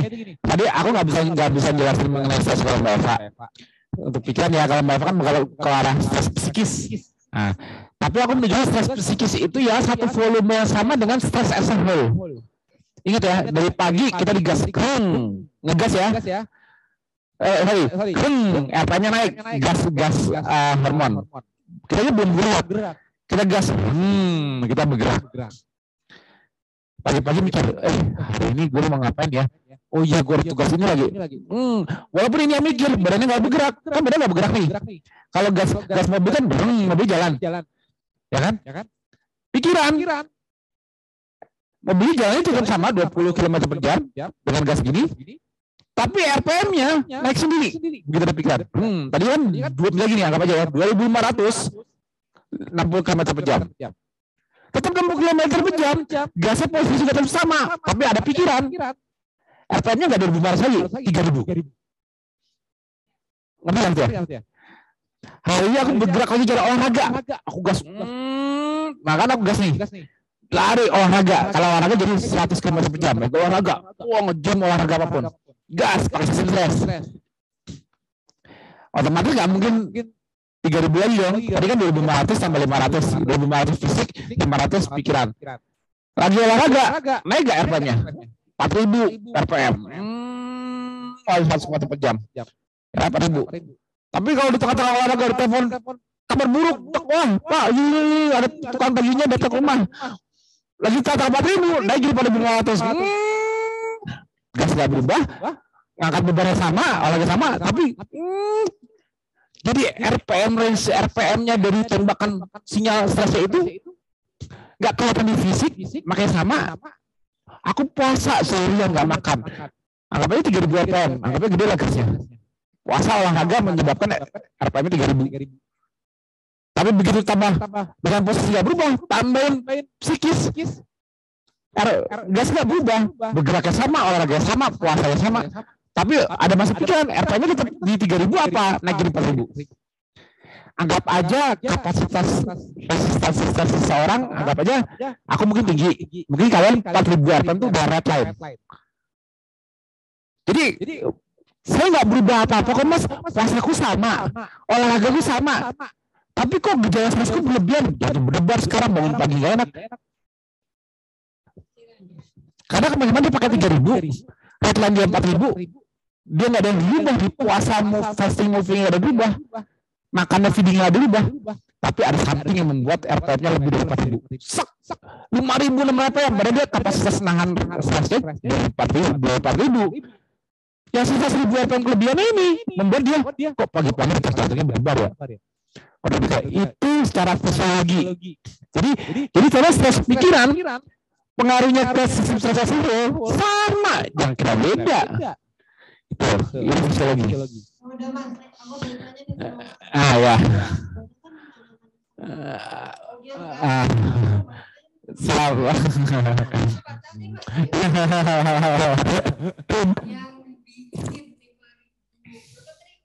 Dari empat ribu ke lima ribu.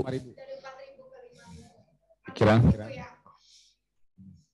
kita kita punya jenis kelamin di dunia ada berapa? Dua. dua ya? Ah, ya ya. yang biasanya mendominasi sampai lima ribu. Ya. Ya gini, yang yang paling gampang tidur laki perempuan. sekarang Yang paling gampang tidur laki-laki perempuan. Eh, Gampang. Yang yang gampang cepat naik ke lima ribu perempuan. perempuan secara fisik nih secara fisik secara fisiologi kalau misalnya papa secara fisik ini yang lebih banyak body fatnya kalau misalnya dibandingin sama Wah. beberapa orang Eh, body fat yang lebih banyak nih yang perempuan sama laki-laki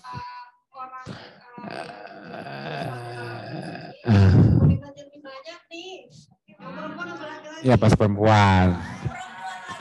Nah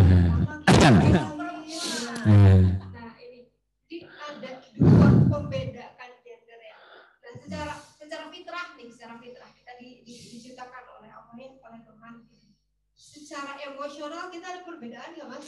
Ya. Yang dominan lebih dominan emosi itu perempuan. Apa Eh, Oh, nggak ada. Linda. Belum datang baca bahasa Inggris berarti. Eh, ya, dari awal sampai barusan menjelaskan. Aku biasa dari Ya. awal kita order Ah. ini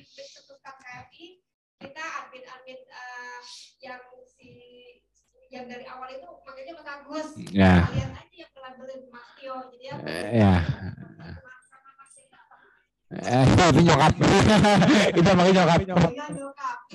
Jadi, uh, kayak kalian itu sekarang ini sedang diperlihatkan the perfect example of lima pilar sebetulnya. Hmm. Lima pilar itu apa aja sih? Puasa, makan, olahraga, psikologis, Hmm. terakhir low carb, Hmm. makan, makan belum kan? Oh udah, apa apa yang yang- Gak gampangnya dari pagi aja kalau mau gampang. Dari pagi pasti fasting. Fasting pasti moving. Moving sebelum makan kalau nggak relax gimana mau nyerah? Relaxing. Baru feeding, sleeping, repeat. gitu ya. ya? Nah,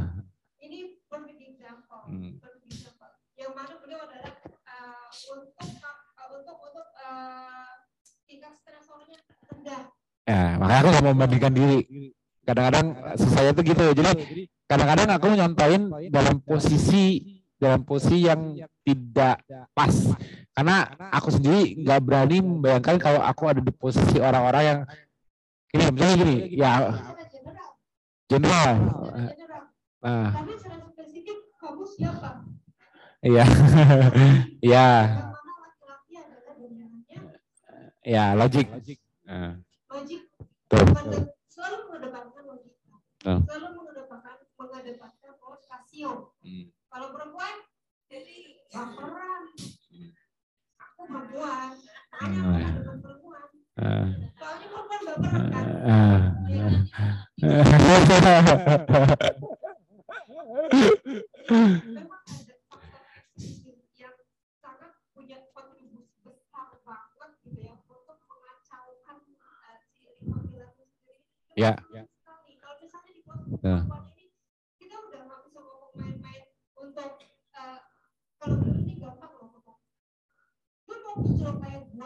toksis.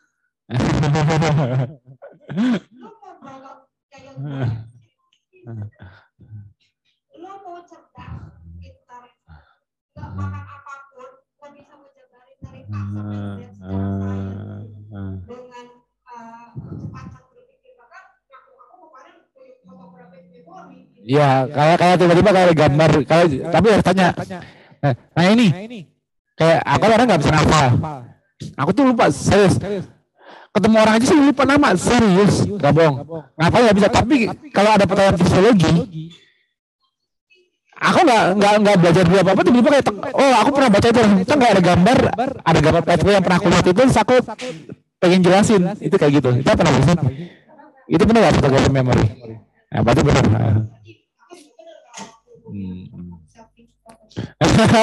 Mas Sofi. Sama kamu aja lah. pembedanya itu yang sangat signifikan antara perempuan dan laki-laki dari uh, bawaannya kita uh, ada kondisi yang amat sekali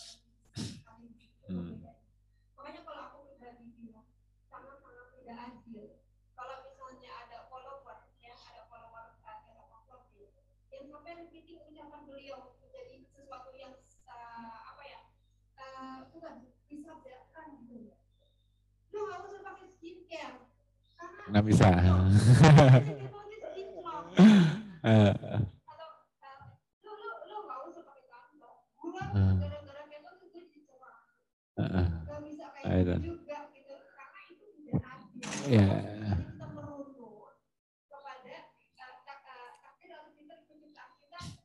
sebagai laki-laki dan perempuan kita ada perbedaan Oh ya, aku nggak nggak tahan jelasin fisiologinya.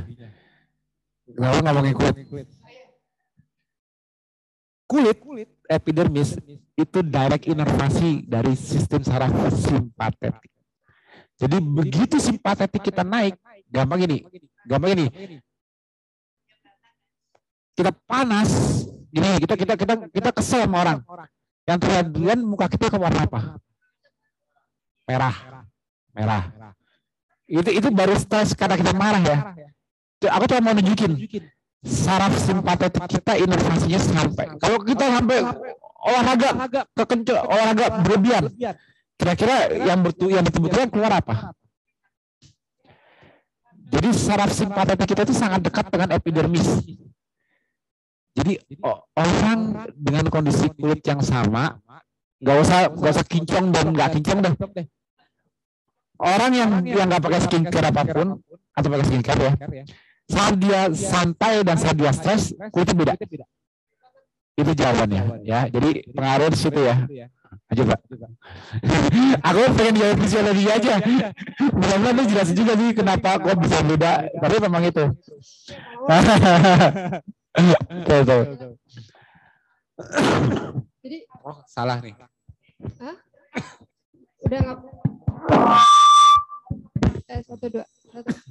Nah. jadi gini kayak aku kan punya grup nih ya eh, grup eh, jualan biasalah kosmetik aku tukang kosmetik udah 15 tahun gitu jadi kemarin tuh eh, di di grup work itu ada nanya kayak gini teteh bener nggak sih kalau misalnya udah ketosis kita tuh nggak perlu yang namanya skincare udah nggak perlu ABC ABC kayak gitu bener nggak sih dan jawabannya adalah kamu bisa nggak kayak foundernya? Kamu bisa nggak kayak foundernya kayak Mas Agus? Lihat kan penampakannya kayak gimana? Dia nggak- pernah. Dia dia dia maksudnya selain lucu ya selain lucu itu eh, lugu dan gundul apa? Eh, lugu sorry lugu lugu da- lucu dan gundul. ah. Jadi eh, dia itu nggak pakai skincare apa pun selain sabun pepaya yang 15 ribuan gitu loh. Tahu kan sabun pepaya warna orange yang beli di Indomart? Ya, itu itu 15 ribu dipakai dari ujung kepala sampai ujung kaki gitu. Cuman pakai itu aja bisa kinclong.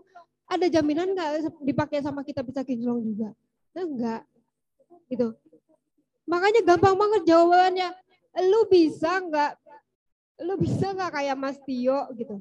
Kalau lu bisa kayak Mas Tio dari dia melek pagi-pagi, dia ke gym. Dia nggak pernah mikirin yang namanya, eh, hah? Cabai bawang sekarang 20 ribu cuma dapat 5 biji, gitu kan. Salmon, belum sampai cabai rawit, gitu kan. Eh, eh, atau eh, apa ya, karena karena stresornya itu rendah gitu. Dia tidak tidak gampang craving. Kemampuan survivalnya tinggi gitu kan? Iya. Sekarang gini. Mau ngomongin masalah aktivitas atau movingnya aja gitu ya kita nih ibu-ibu kita ibu-ibu kenapa nggak mau ke, ke- kenapa nggak mau ke gym misalnya selain mahal karena kita itu selalu selalu ngaku-ngaku gue udah ngepel, cuci piring, ngejar anak-anak, itu tuh udah melebihi gym gitu kan. Kita nih ibu-ibu, ya kan? Belum jalan ke pasar, udah melebihi apa yang dilakukan gitu, itu itu. Cuman kan di situ aja ada perbedaan besar ya mas ya. Iya. Karena sebetulnya kita itu cuman uh, moving uh, tidak tidak secara intens di muscle juga gitu. Nah itu perbedaannya gitu antara laki-laki dan perempuan. Nah, untuk masalah stresor juga ini luar biasa banget karena sebetulnya kalau misalnya aku mau ngomong nih Mas, sebelum ada pandemi pun itu si para ibu-ibu perempuan itu itu udah teriak duluan kalau masalah stres itu. Dan mostly yang punya GERD, yang punya GERD, worry, anxiety, panic attack. Dari aku awal jadi admin ya, yang konsultasi itu laki-laki itu cuma satu dua biji aja udah selebihnya itu didominasi hampir 98% itu perempuan semuanya aku yang GERD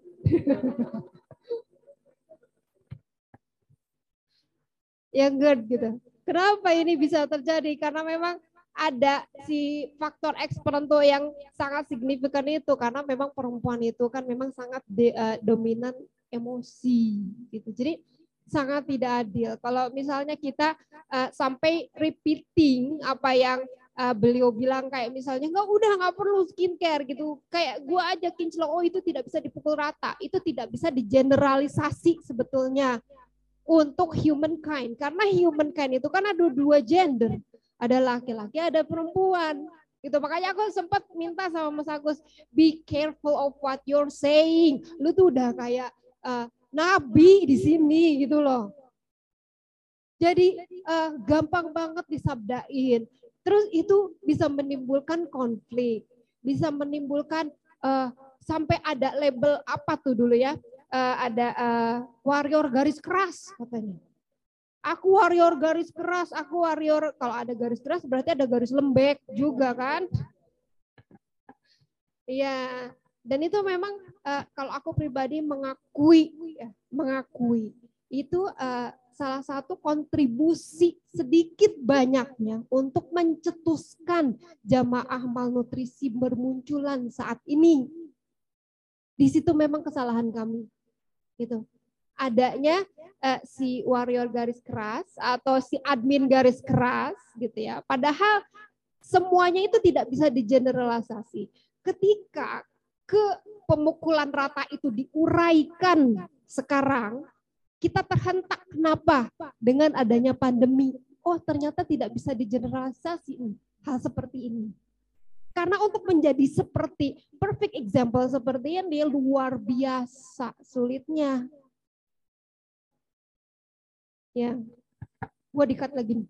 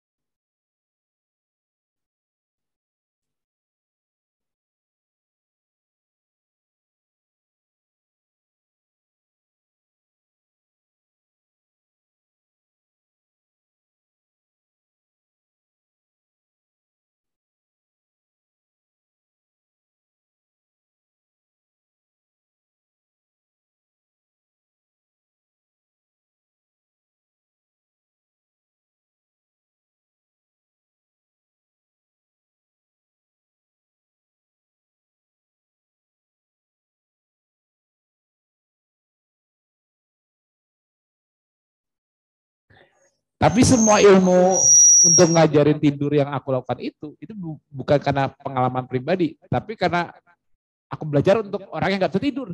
Tadinya cuma aku syaratnya gini, lima pilar. Aku nggak mau tahu, pokoknya tidur harus bagus. Manajemen stres, ya stres nggak boleh stres tinggi. Selesai, caranya ya nggak tahu, stres kita kan beda-beda. Tapi lima pilar itu jadi acuan awalnya. Tapi dulu aku belum bisa menemukan solusi untuk sekarang aku bisa bisa bantuin slow pace breathing untuk bantu tidur. Ya macam-macam lah kayak aku ajarin sekarang ini. Karena karena tadinya karena untuk pribadi aku nggak punya masalah tidur dan aku harapkan kalau orang punya masalah tidur dibereskan dengan whatever you gonna do fix sleep gitu aja. Karena itu syarat. Nah, itulah makanya ke sininya aku sambil belajar. Tapi yang Mbak Eva bilang aku perfect example ya mungkin karena aku nggak mengalaminya.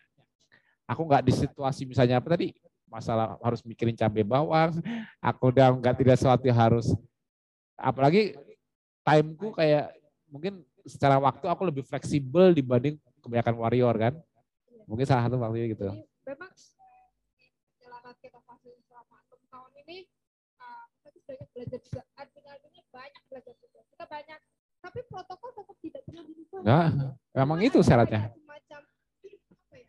Toleransi ketika kita ada kasus baru ya. gitu ya. Ada yang oh iya gitu. Tapi itu sama sekali protokol sama ya, sekali. Emang emang tetap harus lima pilar, nggak bisa dirubah. Tujuan ketosisnya itu tetap dicapai. Cuman memang ada perlakuan khusus untuk kasus tertentu gitu loh.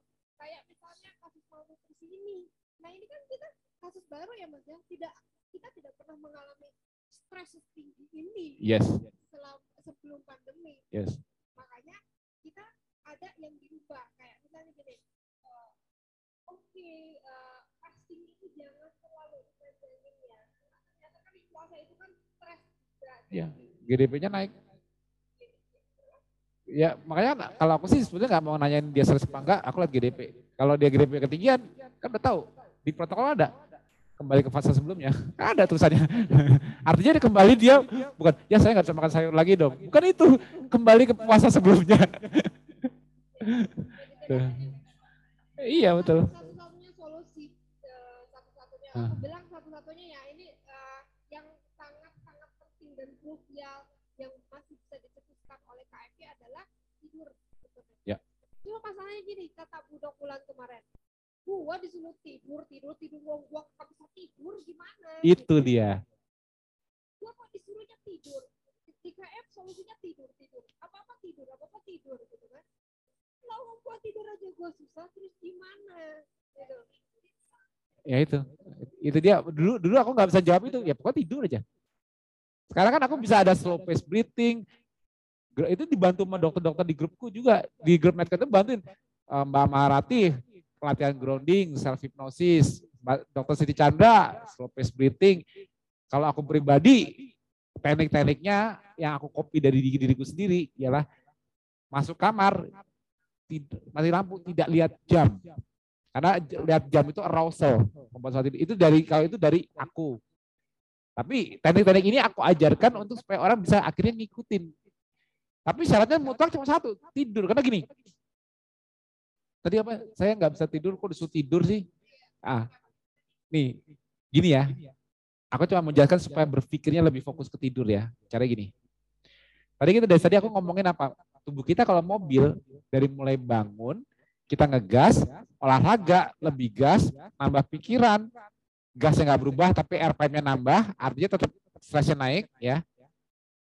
Tapi mobil kita kalau udah sore udah pulang kantor mobil kita taruh di garasi didiemin nyala terus apa dimatiin? Selesai. Efeknya apa kalau mobil kita tidak dimatiin? Aja ya, ya oke bener. Oke makanya kan makanya kan berat badan juga gampang turun kan? Turun terus berat badan malah kalau kena tidur ya kan? Tapi yang turun ternyata nggak cuma lemak doang. Ototnya hilang nggak? Nah, oke. Kalau mobil panas karena nggak dimatiin ya paginya digas lagi enteng nggak tadinya ngegas cuma segini ngeng. tadinya RPM 2000 aja gue larinya udah 40 km per jam. Gara-gara dimatiin RPM 2000 larinya cuma 20 km per jam. Kendor. Gara-gara mobil gak dimatiin. Artinya sistem stresnya jadi berat gak kerjanya? Itu ya. Jadi kalau ada yang nanya ada yang nanya tadi apa sih disuruh tidur kok bilang kok tidur tidur tidur terus sih? Bilang jadi mobilmu nggak mau dimatiin nih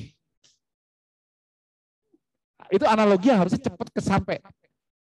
Tapi gue gak bisa tidur. Ya ya risikonya gue juga, gue juga bisa nggak bisa bilang harus gimana ya? Ya memang harus tidur. Kalau nggak mesinnya tinggi terus.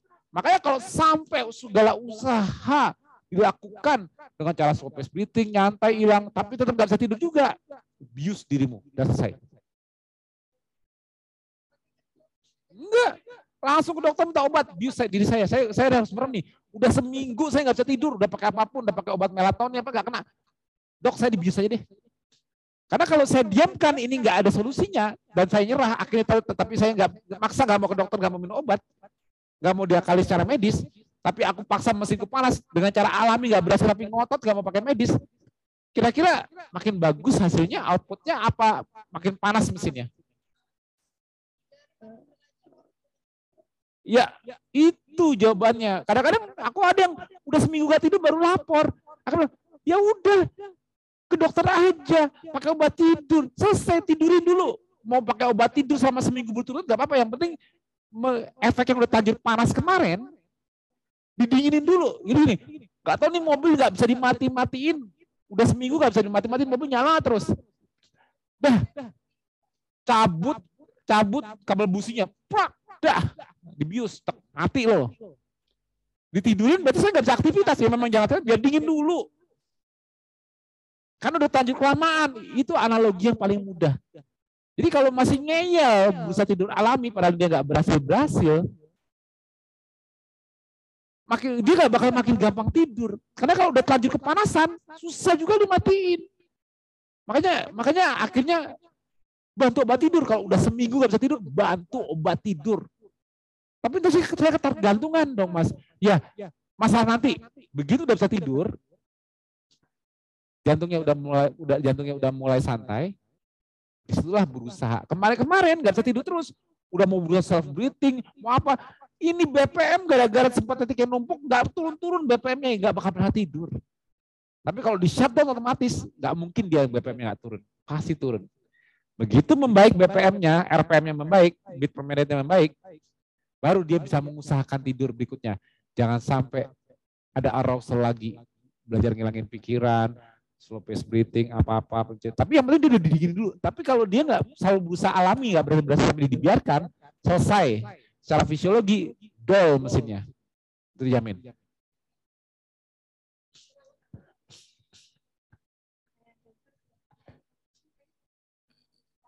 Betul. Uh, kalau kalau kayak Mbak Eva kan nasihatin udah jangan jangan banyak pikiran, jangan banyak apa.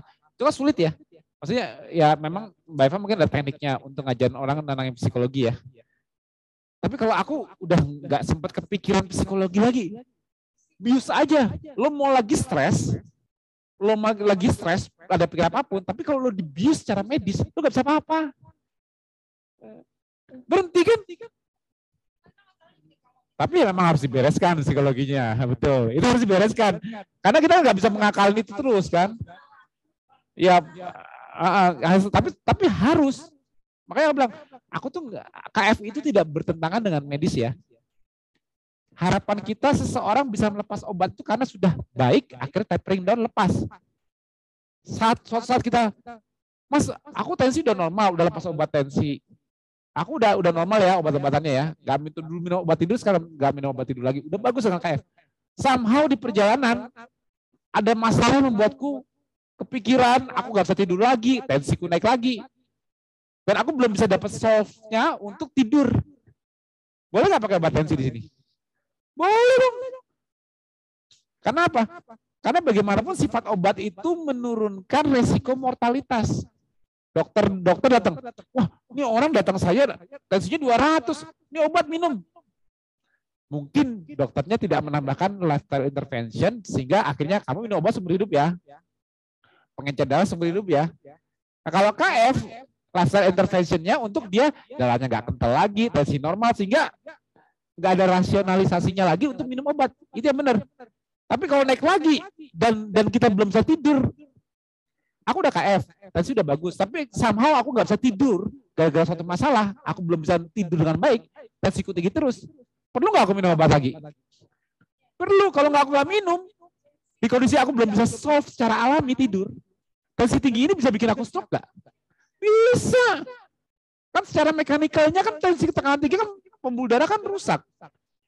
Ya kalau secara alaminya, ya kalau lo bisa tidur lo nggak perlu minum obat gitu aja. Tapi kan lo nggak bisa tidur, belum ketemu caranya. Ya minum obat dulu. Sama halnya dengan tidur. Ya lo kan udah seminggu nggak tidur, udah pakai ini ini ini. Biasanya dulu. Karena untuk menyakan intinya intinya kan menekan resiko mortalitasnya dulu. Ya kan? Benar nggak? Itu jawabannya. Kadang-kadang orang udah berbeda mau alami, mau tidur alami, mau nggak bisa bisa. Tensi tinggi. Oh, aku nggak makan karbo kok. Tensi tinggi. Apa puasanya saya panjangin ya mas? Hah? Coba kalau orang puasa olahraga itu secara secara secara secara itu masuknya digas. Orang kalau digas, tensinya kan naik. Debar jantung naik. Contoh kita olahraga, naik gak debarnya? Karena kita ngegas kan? Nah, kalau tensi saya pagi-pagi ketinggian, hari ini puasanya saya, saya panjangin, saya mesti olahraga. Hah?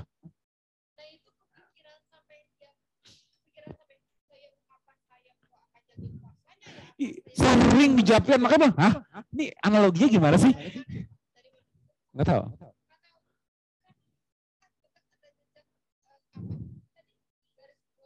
Oh garis keras. Yang yang kadang-kadang gini, karena dulu di awal aku bilang gini, di awal gini. Saat aku memperkenalkan KF, gaya hidup orang-orang itu ialah jarang berpuasa. Jadi yang aku tekankan ialah bagaimana puasa bisa memperbaiki kalian lewat autofagi, memperbaiki kalian lewat recycle sel tubuh, puasa meningkatkan survival. Itu yang diangkat di awal kan kenapa? Karena dari orang yang tidak pernah puasa. Tapi aku kan nggak berhenti di puasa olahraga juga aku ajak. Tapi orang lebih senang di puasa loh, gampangan puasa mas daripada olahraga. Ya kan? Benar nggak? Tapi intinya aku nggak ngajarin, aku ngajarin lima pilar as a whole. Tapi mengajak orang puasa dulu lebih susah. Puasa. Begitu orang yang berpuasa, wah aku jadi sehat nih, aku ini, wah puasa benar-benar bikin aku sehat.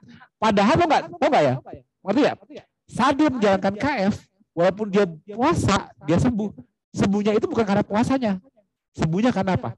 Dia berpuasa, tapi malamnya nanti dia tidur. Setelah tidur, bangun, dia lebih sehat dari sebelum dia berpuasa. Tapi setelah tidurnya enggak? Itu yang dia, aku aku dulu kan taunya tidur harus bagus, tapi nggak bisa nggak tahu caranya. Tapi aku tahu caranya puasa yang orang nggak pernah bisa puasa. Jadi kadang-kadang ya orang awam nangkepnya ialah puasa. Jadi kalau ada apa-apa puasa aja yang panjang biar lebih sehat. Padahal orang-orang itu kalau mau tahu dia sembuhnya dari dia puasa, dia sembuhnya dari penyakit diabetesnya apa pun itu gini. Orang kalau KF mulai KF nih, saya udah puasa tapi tetap nggak bisa tidur, nggak bisa sembuh apa pun. Jadi kalau udah, jadi orang yang KF di awal itu begitu dia puasa, malamnya kok tiba-tiba ngantuk ya, kok tiba-tiba cepet ya. Nah begitu dia tidur jadi bagus, baru hasil puasa dan olahraganya jadi hasil. Kalau dia tidurnya nggak pernah bagus, puasa dan olahraga tidak memberikan hasil apa-apa ke kalian. Jadi jangan, wah aku supaya lebih sehat, aku mesti puasa lebih panjang, olahraga lebih banyak supaya lebih sehat. Percuma, itu kan usaha. Itu kan merusak. Puasa itu menciptakan autofagi. Lah, autofagi itu apa sih? Coba yang yang membanggakan puasa itu autofagi banyak orang gini. Puasa sehat kenapa? Autofagi. Aku challenge autofagi itu apa? Membersihkan sel-sel di tubuh. Kenapa kok mau membersihkan? Ya nggak tahu mas, kan autofagi itu bisa puasa aja. Tahu nggak kenapa sel-sel tubuh itu melakukan autofagi? Kenapa mau dibersihin? Karena dia kelaparan kan? Artinya kalau dia nggak membersihkan, makin parah stresnya. Makanya dia membersihkan untuk mendapatkan bahan baku kembali supaya bisa berjalan dengan normal. Secara nggak langsung dia membersihkan, tapi membersihkan di kondisi stres kan. Nah, sekarang coba olahraga kenapa dibilang sehat? Habis olahraga sakit kok badan, pegel-pegel. Gak enak, olahraga itu menyakitkan kok. Makanya pada masa olahraga. Artinya olahraga itu tidak sehat. Olahraga itu baru usaha merusak. Nantinya sehat. Recycle, nantinya sehat. Jadi fasting dan moving, olahraga dan puasa, ternyata itu cuma usaha. Nah aku tanya, dalam 24 jam, manusia berusaha, kapan menjadi hasilnya? Setelah melewati apa dulu? Kita udah usaha, kita masukin bahan baku makan. Proses konsolidasi terjadi antara perbaikan kerusakan dengan bahan bakunya itu kapan? Nah, begitu udah tidur, besok otot yang dirusak membaik gak? Lebih kuat gak? Puasanya jadi lebih sehat gak? Nah, ternyata setelah puasa, nah begitu orang terlalu membanggakan sisi puasanya, puasa yang panjang, puasa yang panjang, tidurnya nggak bagus, puasa yang panjang. Itu loh yang penting sampai kamu. Jadi, jadi jangan mungkin yang garis keras ini mengangkat satu sisi, nggak lihat sisi lainnya. Mungkin ya. Eh, karena yang dipahami secara awam ialah yang membuat saya sehat ialah gara-gara saya puasa panjang. Tapi dia nggak menjelaskan bahwa awal-awal saya bisa sehat karena dulu dia nggak ngeh kalau dia bagus. Pada saat puasa panjang ini membuat dia sakit, dia juga nggak ngeh kalau tidurnya nggak bagus. Karena faktorialnya cuma dilihat ialah puasa. Tapi kalau aku nggak nunjukin puasa itu secara fisiologi ialah kerusakan. Olahraga secara fisiologi kerusakan. Tapi kenapa saya disuruh rusak badan mas? Kalau itu kerusakan. Karena dengan memberikan kerusakan, respon tubuh ialah tidur, memperbaiki, jadi lebih sehat. Kalau saya nggak pernah puasa, saya nggak pernah olahraga, kan nggak ada rusak mas. Tubuhmu juga nggak bakal menambah sesuatu di tubuhmu. Tidak bakal membuat kamu lebih sehat, karena kamu nggak minta. Ngerti ya maksudnya? Jadi menambah, memperbaiki dari yang kita minta itu saat tidur, bukan sebelum kita tidur. Benar nggak? Itu. Nah, begitu aku membeli, oke kalau gitu aku mau mau lebih sehat aku puasanya paksain. Tapi aku nggak bisa tidur. Harusnya mikir gini, mungkin gue terlalu maksa kali ya. Harusnya gitu, bukan kenapa nih? Itu cara, jadi cara kenapa lima pilar itu nggak bisa dilepas masing-masing. Memang fasting is the healer. Artinya apa? Fasting dapat menyembuhkan. Is the healer. fasting juga. Moving juga is the healer. Ya olahraga saya bisa lebih sehat. Baru bisa akan lebih sehat. Sekarang healer itu kan dapat. Uh, Tio the healer. Kalau kamu ke Tio, he can heal. Misalnya gitu kan. Baru Tio sebagai subjek bahwa dengan fasting kamu bisa healing. Tapi bukan the process of healingnya sendiri. Kalau benar proses healingnya terjadi saat kapan? Fasting is the healer, tapi sleeping is healing. Suatu proses yang continuous sedang terjadi. Fasting is healing. Fasting is the, sorry, sleeping is healing. Fasting is the healer. If you do fast, you can heal yourself. You can not not healing at the moment. Ngerti ya saya? Kadang-kadang, oh, karena fasting is the healer, ah, usaha terus, usaha. Healingnya sleeping is healing. Tapi aku kuat tidur. Kamu mengusahakan untuk diri kamu heal. Tapi healing prosesnya nggak kamu berikan. Kapan jadi heal the real healingnya? Itu loh. Itu yang kadang-kadang konsep-konsep kayak gini orang masih belum bisa memahami dengan jelas gitu loh. Oh, berpindah ya.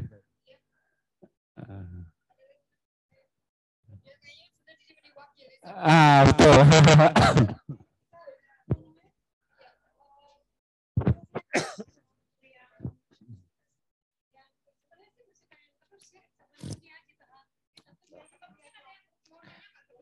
Nih, mumpung mumpung mumpung apa ya? Siapa?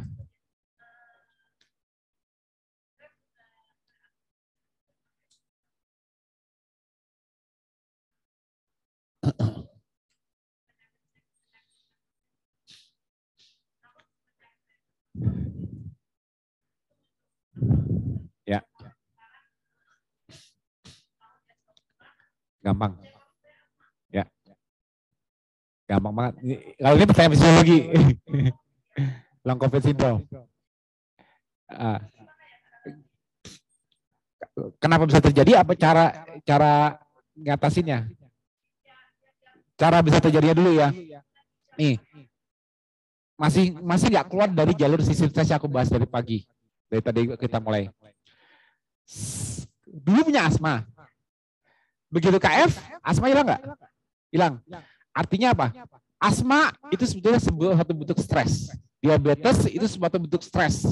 Cancer suatu bentuk stres. Begitu kita KF, stres kita turun, asma hi. Coba aku tanya, dulu kalau ada pikir sebelum KF, kalau ada pikiran, asma kamu nggak? Kalau kecapean, asma kamu nggak? Dulu sebelum KF. Setelah KF, kecapean apa pun itu, karena karena kemampuan rileksnya lebih besar. Berarti ketosis membuat kita lebih rileks nggak? Iya dong. Buktinya puasa gampang nggak? Puasa itu stres kan? Kok bisa puasa sekarang? Berarti kamu menjalankan puasanya rileks nggak? Sama.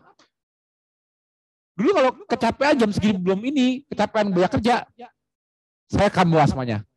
Sekarang kecapean ini ternyata nggak capek. Kenapa? Masih dalam batas toleransi rileksnya. Karena kan KF ketosis meningkatkan rileksnya. Oke ya.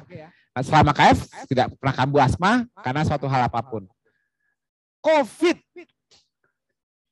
Pas kena COVID, kok asma saya muncul lagi? Pertanyaan apa? Jadi cara kerja COVID itu ke tubuh itu yang membuat yang mengancam itu sebetulnya apa sih yang diserang oleh COVID? Sistem stresnya.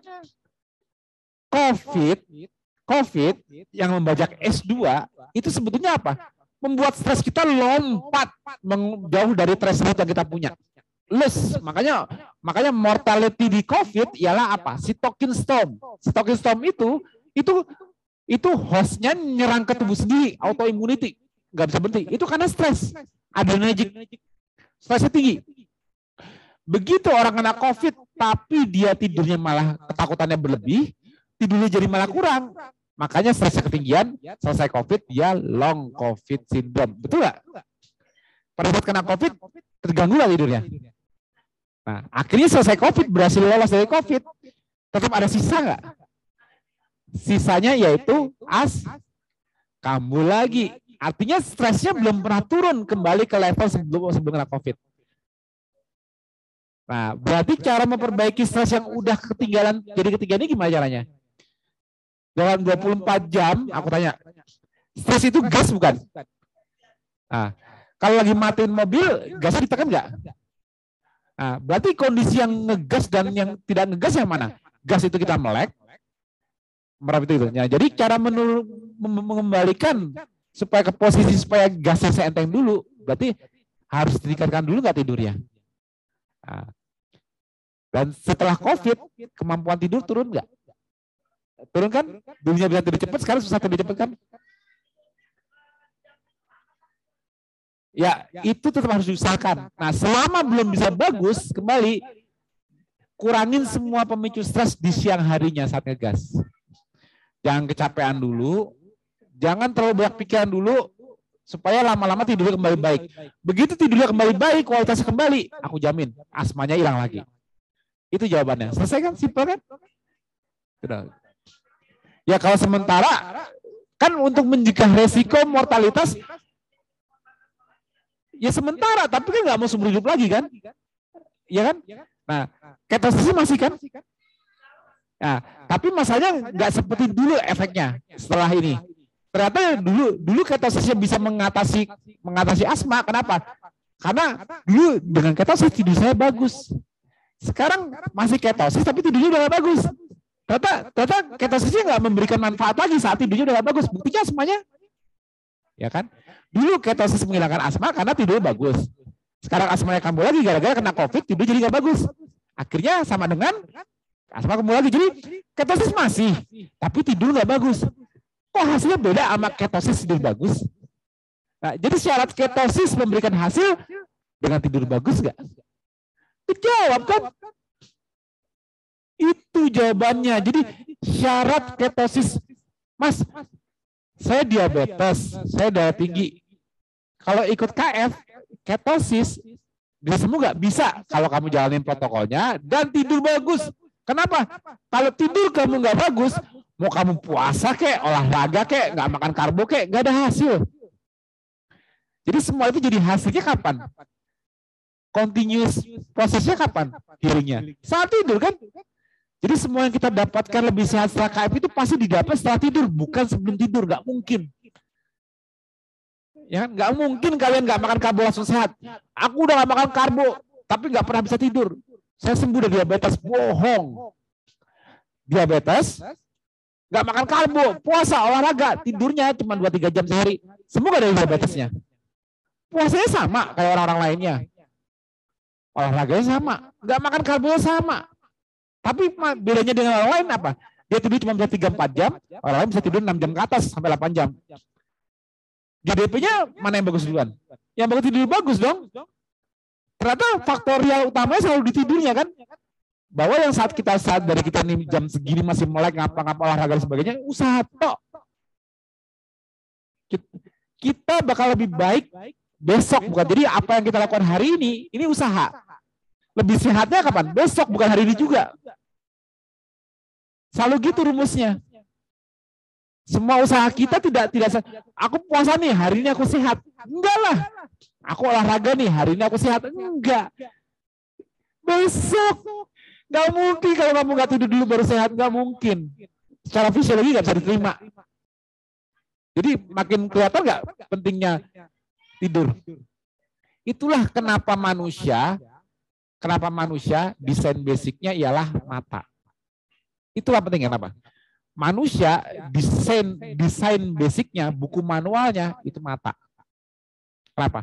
Karena matalah yang menerima input dua jenis light and dark.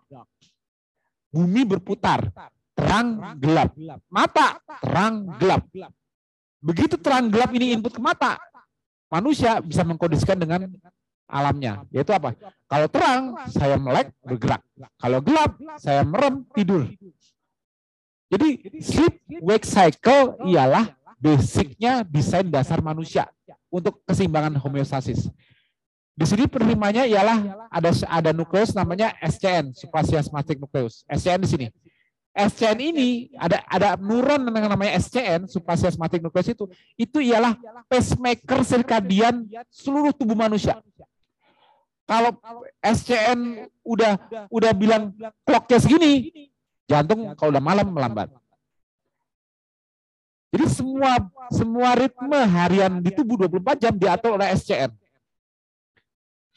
Begitu kita kita melawan ritme dari SCN, terjadi misalignment dari sirkadian. Di situlah penyakit bermunculan.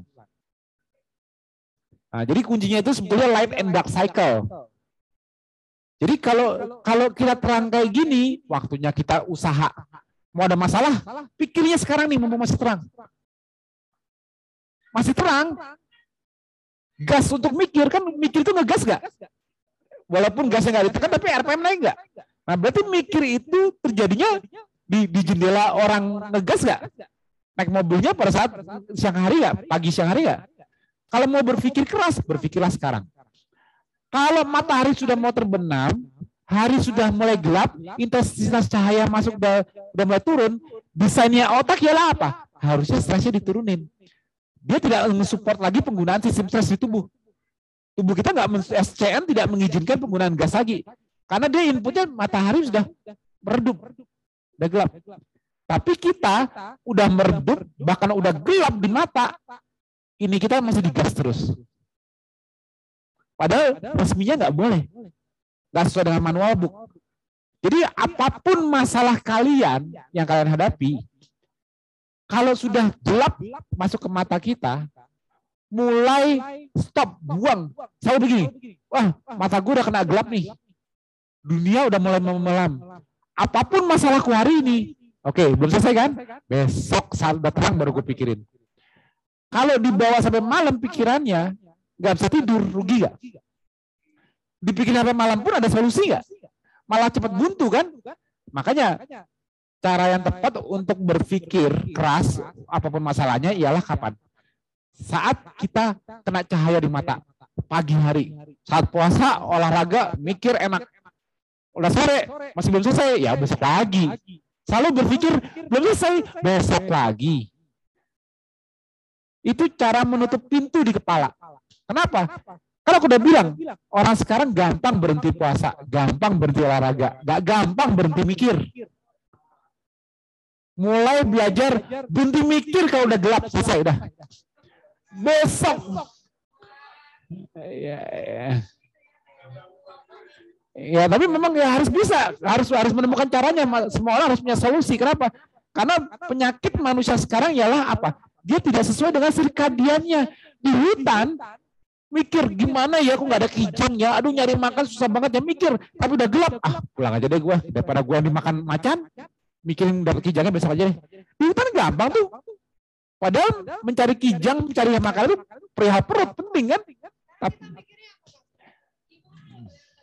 itu dia bukan bukan nyari bukan nyari bulan lagi.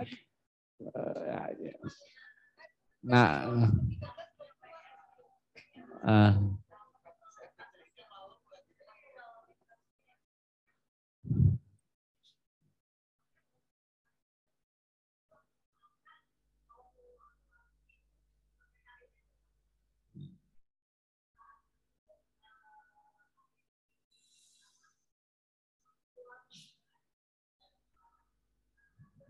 Uh.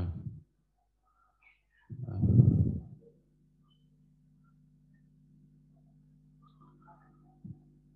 Hmm. Uh.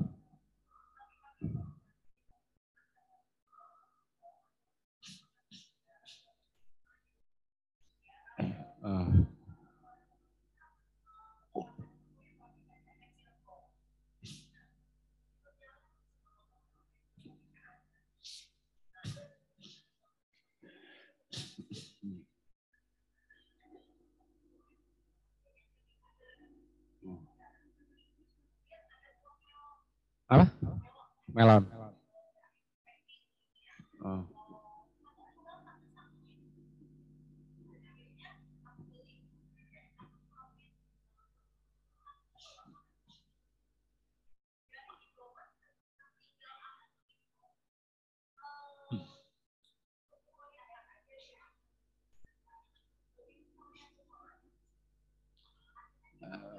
bergejala.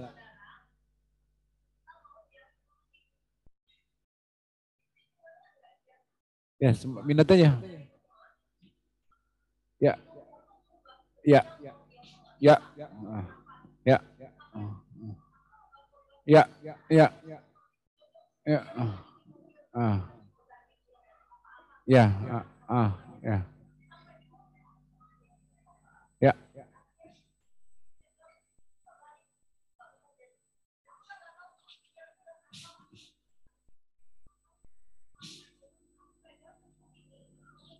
Ya. Ya. Ya. Hmm. Ya. Ya. Ah. Ya. Ah. Ya. Ya. Ah.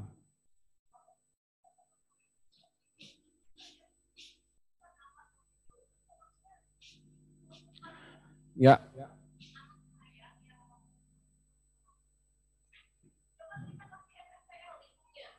Ah. Ya. Ah. Ah. Ya. Ah. ah. Ya. Ah. Ah. Ah. Ah.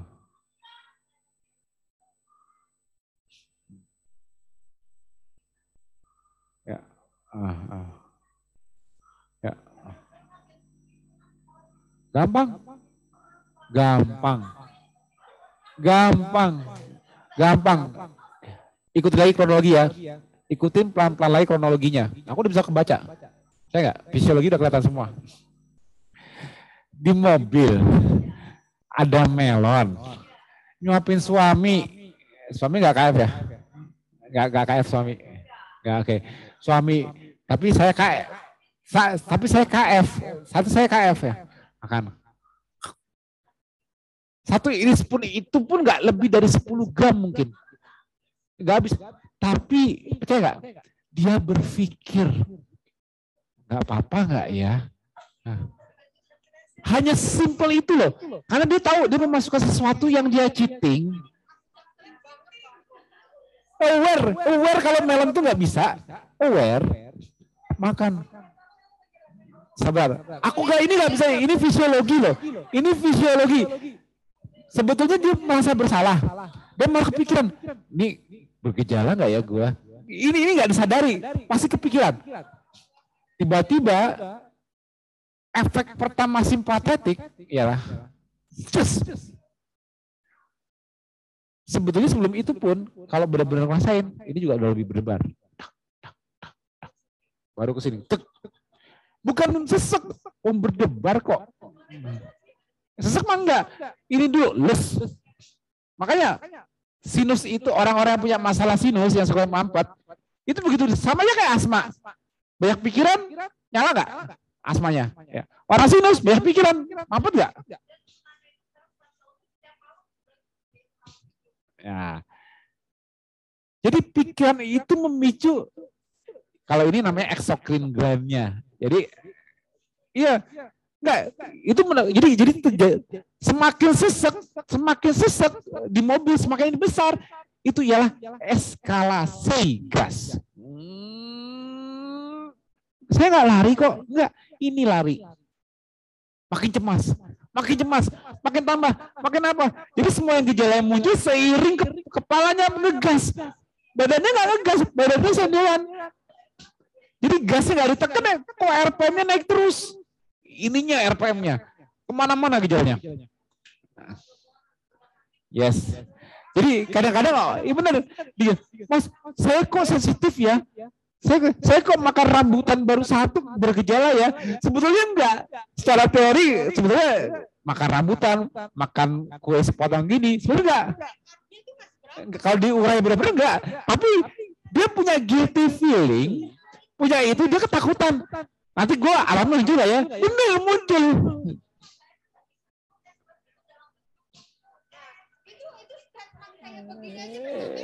make sense ya.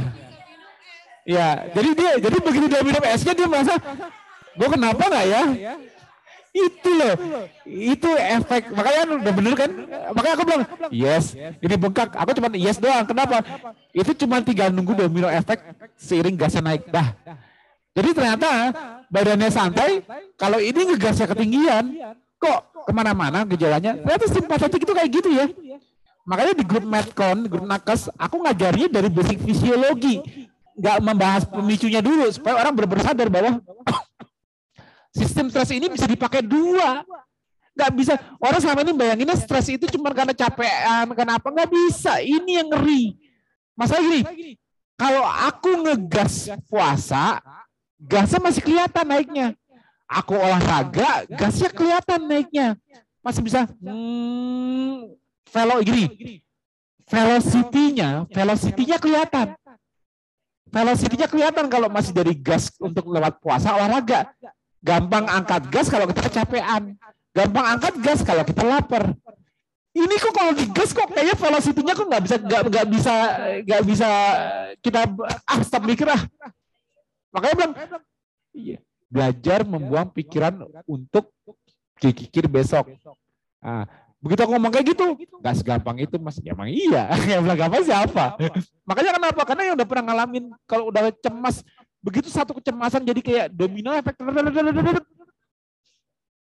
Jadi cemasnya satu, muncul gejala tambah lagi cemasnya. Jadi kayak accumulating itu gasnya RPM-nya wah, ke mana-mana sampai sesek dikasih.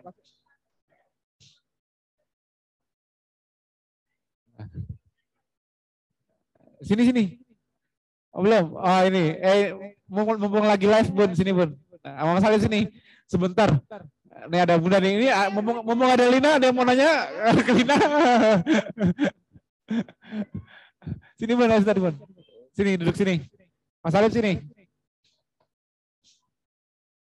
Nih, nih, nih, Bunda, Bunda ini nih, nih Bunda pakai headset. Nih Bunda dari narasumber dulu, sini.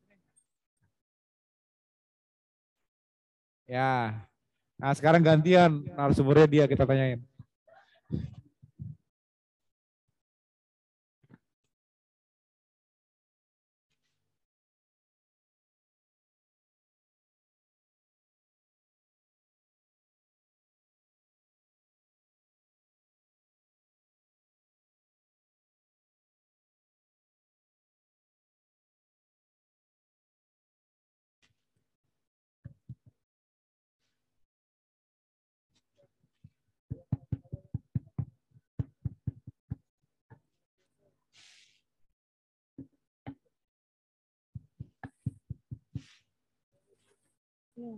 Mbak Lina,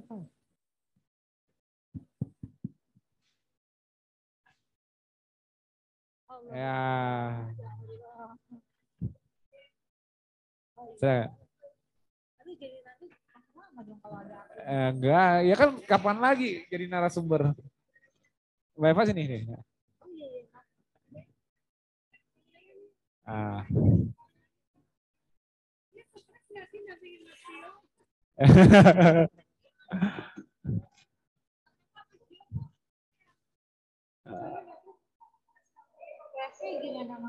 orang orang-orang tuh ngeliat tuh kok orangnya nyampe banget tuh kayak gini.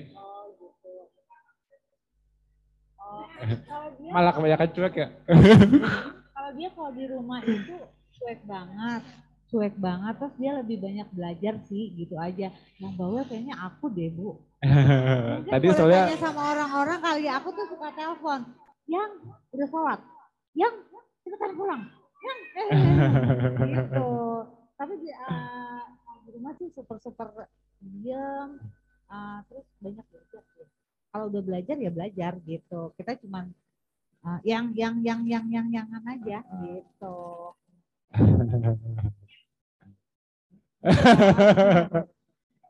tapi kalau stres sih enggak sih dia lebih kayak kalau misalnya kita misalnya aku pun kan namanya orang gitu pun misalnya nih aku yang kok aku gini ya yang yang aku kok gitu ya yang eh, kok aku gini ya yang eh tapi dia ya jawabnya ya sesuai kayak ke warrior aja gitu loh ya udah yang gini-gini aja yang udah gini-gini aja ya real food itu is the best. Jangan kebanyakan makan kue. oh iya kalau aku Kalau keluar kayak gitu.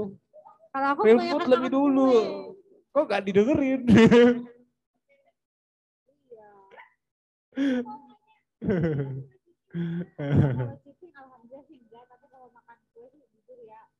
kue banget malah mungkin. Aku tuh bisa, aku tuh nggak apa-apa nggak makan apa-apa. Real food itu nggak, asalkan makan kue. Boleh dia tanya sama orang-orang. Bukan "Bisa contoh yang baik, bukan banget?" contoh yang baik.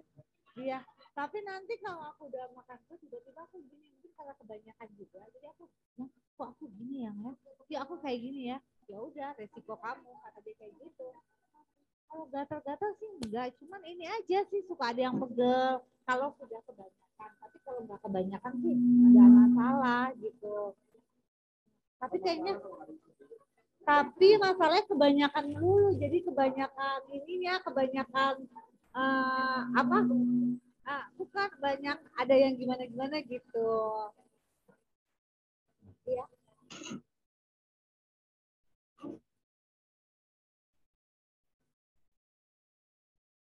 Oh, iya. Dan dia juga bakal dimakan. Kalau dia memang suka kue kok. Aku tuh kue banget, pokoknya kue banget deh, pokoknya apalagi coklat ya. Uh. Tapi tapi yang jadi pertanyaan umum juga Bud. Hah? Kok tetap bisa kurus sih makan kue mulu? Nah itu. Oh kurus. Ya gimana dong? Bangunnya jam 3 pagi. Eh, tidurnya habis isa. Setengah delapan masih pulang dari masjid kita langsung masuk kamar. Setengah delapan kita langsung masuk kamar tidur. Karena jam tiga. Dia jam dua empat lima sudah bangun. Dua empat lima. Always harusnya jam tiga. Tapi dia sekarang jam dua empat lima. Habis maghrib habis sholat maghrib dia, tidur.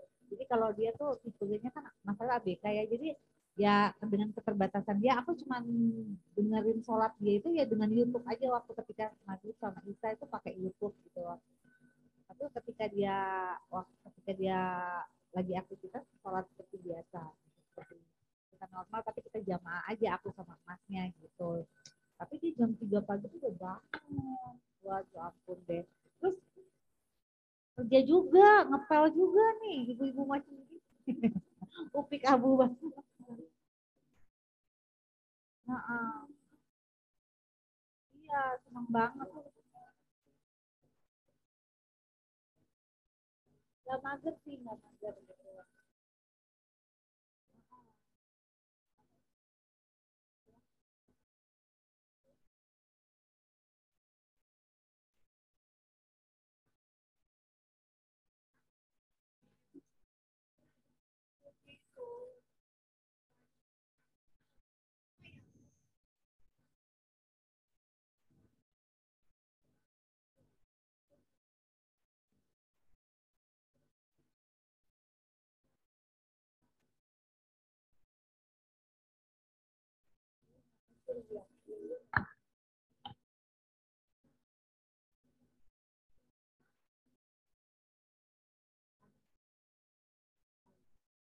Karena kalau Mas Alif itu kan dia eh, dikatakan dia cerebral palsy, Bu. Jadi eh, dia tuh memang kenanya di bagian otak sebelah kiri, jadi eh yang sebelah kanan sebelah kiri ya. Sebelah kanan, tapi otaknya sebelah kiri kan dia kan dia kan eh, terbalik kan kalau kita punya otak itu kan ya fungsinya itu terbalik. Jadi memang Alif itu emang aktifnya tuh di sebelah kiri. Nah sebelah kanan memang aku akui dia tuh memang kurang banget, kurang banget. Jadi dia karena udah terpola dia coba pakai kiri, kiri, apa semua pakai tangan kiri. Jadi otomatis dia ya kiri aja gitu kan ya. Emang tangan kanannya lemah. Dia kan sebenarnya nih kalau untuk anak pipi ini tengah. Tengah seluruh badannya dia eh, kaku tapi karena dia di apa di di apa namanya di fisioterapi kita terapi setiap hari jadi ya terbantu sih. Tapi waktu itu kan pernah Bu Sinta pernah bilang kalau andai kan anak kamu bisa berjalan itu tidak memang tidak seperti anak normal lainnya. Jadi aku sudah terima apa pun itu. Jadi ketika Alif mempunyai kekurangan dia di sebelah kanan ya udah aku terima. Karena aku nggak mau aku tipenya nggak pernah mau lihat orang lain gitu loh. Jadi kalau misalnya aku takutnya kalau aku ngeliat orang lain aku sedih gitu jadi apa yang Alif kemampuannya dia di kan di kiri ya udahlah nggak apa-apa yang penting dia bisa gitu karena untuk anak pipi dengan setengah badannya dia ya menurut aku dengan aku itu amazing banget gitu loh. Semua karena Allah ya, karena Allah dan apa dengan usaha kita juga gitu. Tapi semua amazing banget lah gitu. Tasya, Tasya sama Alif ini seumur loh, seumur sama-sama tahun kelahirannya. Nah, eh, temannya Gasya perempuan, sama juga kayak Alif. Bahkan justru parahan Alif deh kayaknya ya, karena dia kondisi otaknya tidak seperti Alif. Dia itu tidak di terapi seperti Alif, jadi duduk di eh, kursi roda gitu. Nah itu semakin tahun, semakin pada bengkok ininya. Badannya tuh jadi kayak se- semakin keriting ya. Iya, dia Jadi makin keriting, jadi makin gini-gini gitu dia loh gini, tiap dia tahun. ada Bahkan. Keriting. Nah, keriting dia. Jadi kalau Nah, Alif pun kalau misalnya eh, dibiarkan itu dia akan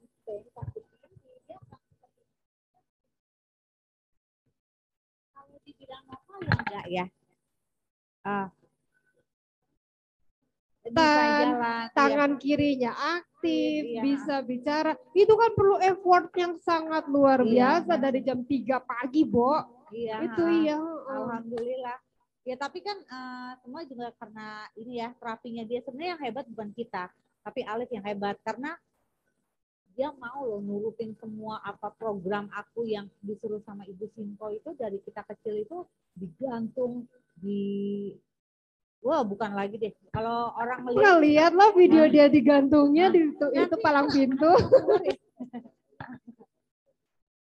nanti ada videonya sih tapi cuma ini video yang benar-benar real banget ya dia dilihat ya itu benar-benar aduh kalau misalnya orang lain tahu sih mungkin aduh ini bukan sadis lagi ini orang tua yang kejam kejam banget gitu loh. Tapi kan aku nggak mikir pada hari ini pada saat aku melakukan itu tapi untuk ke depannya gitu aja sih bu gitu ya. Jadi eh, belum tentu nih kita ibu-ibu nih, mama-mama di sini. Ya. eh, belum tentu kita sekuat Bunda Nyalif ya nggak sih? Ah, kita semua punya kapasitas eh, masing-masing yang Allah eh, udah ukur gitu. Ukurannya kita udah punya sendiri dan untuk eh, kapasitas bundanya Alif saat ini luar biasa sekali dan kenapa kita nggak dikasih sama gitu kasusnya karena belum tentu kita itu mampu gitu. Kita sudah ditakar gitu masing-masing. Jadi eh, sangat eh, makanya aku tuh suka agak emosi gitu kalau misalnya ada yang ngomong macem-macem di Facebook gitu ya soal Alif. Lu kalau nggak tahu kondisinya lu mending diem gitu. Kayak gitu gitu loh. Karena secara general aja seharusnya dia mikir gitu loh. Ketika oke saya tidak tahu kondisi Alif seperti apa. Saya tidak tahu dia anak Siti. Saya tidak tahu eh, dia punya masalah di otaknya. Tapi kan seharusnya nih ya, seharusnya ya gitu secara kasat mata aja itu kan sudah terlihat dan judging-judging itu atau prejudice itu sebetulnya nggak usah gitu. Makanya aku nih kalau misalnya soal ini aku memang agak keras aku akui gitu. Kalau sudah mulai ada attack-attack sama dia gitu. Seperti itu. Jadi eh, kemarin juga sempat ada komen, eh makanya pakai tangan kanan dong gitu. Itu orang tuanya nggak ngajarin yang baik apa kayak gitu. Nah ini sekalian ada bundanya Alif di sini aku kepengen mengklirkan nih kondisi Alif seperti apa sekaligus juga di sini kita sedang ada zoom eh, diperlihatkan juga di Facebooknya Mas Tio kondisi Alif seperti apa untuk meminimalisir judgmental seperti itu atau eh, penilaian-penilaian yang tidak fair seperti itu ya kita clearkan semuanya di sini gitu gitu aja ada lagi nih yang mau nanya Mas eh Mas Agus, Mas Agus barusan dia bengong nggak tahu kan? Nggak usah, nggak usah tahu. Itu urusanku aja. Ada lagi nggak yang mau nanya nih mumpung ada Mbak Lina atau kondisi Mas Alif? Kita juga terbatas waktu juga ya, saya sih ya. Heeh. Atau kalau misalnya sudah tidak ada pertanyaan lagi, mungkin kita sudahi sampai di sini aja ya. Apa tuh? oh iya mau door prize. Besok ketemu Kak. Ini ada door prize dari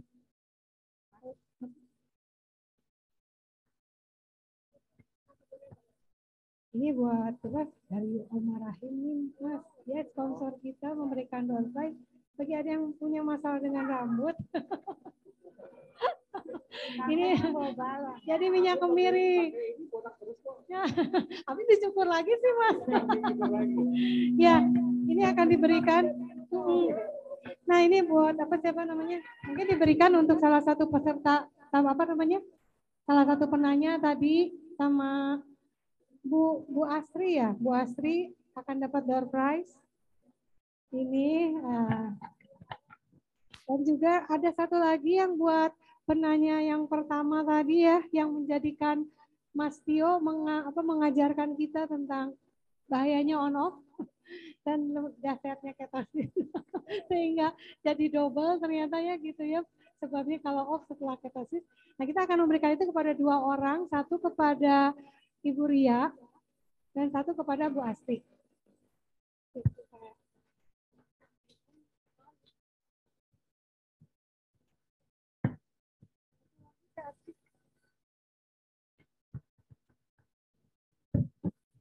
Satu lagi ya? Ya, satu lagi. Dua lagi. Ada dua lagi. Ada satu, enggak, satu lagi buat teatri, satu buat ini. Satu lagi buat, oh ini.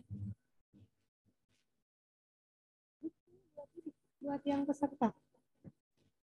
Peserta dikasih, ini dari, ini untuk uh, Bu Asri, ini buat ini. Kalau ini buat peserta nanti kita kita akan spesial kita kasih ini buat doaan ini teh apa kasih sama Bu Asri ini kasih sama satu lagi ini nih Bu Ria sini bukan sama satu lagi sama Bunda Sikan Sikandi ya satu lagi jadi kita bertiga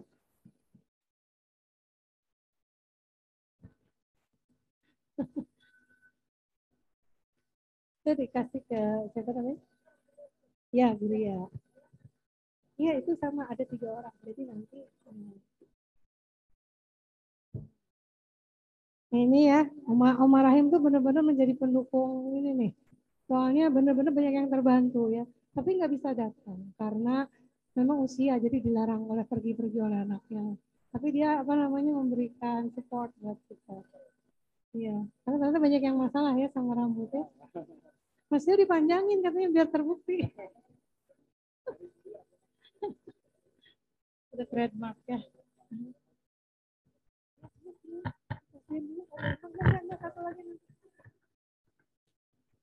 Ya nanti bareng, nanti bareng. Teh, musik bunda. Uh, ya, teh Asri, teh Asri, teh Asri sekali. Tio sama itu ya. Dikasih sama teh Asri. Nah, teh Asri sama teh Ana deh, tolong dikasihin ya. Satu buat, uh, terima kasih banyak. Ya. Ya. Ya mau mau bertiga, mau barengan. Ya mau bersama itu ya. Sama.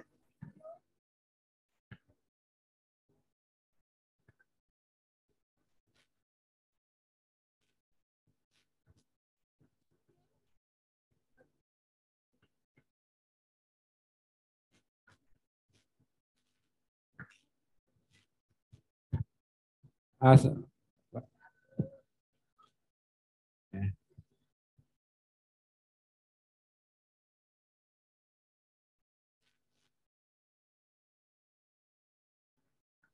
Sekarang ini bingkisan terima kasih banyak sekali untuk Kak Eva sama Mas Tio yang sudah hadir. Ya, ya. Ya.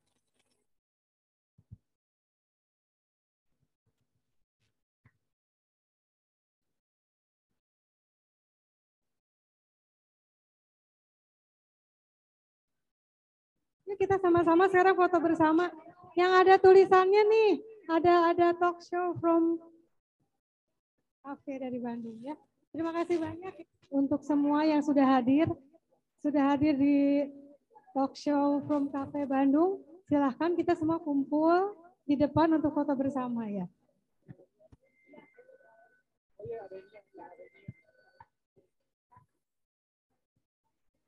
Yeah.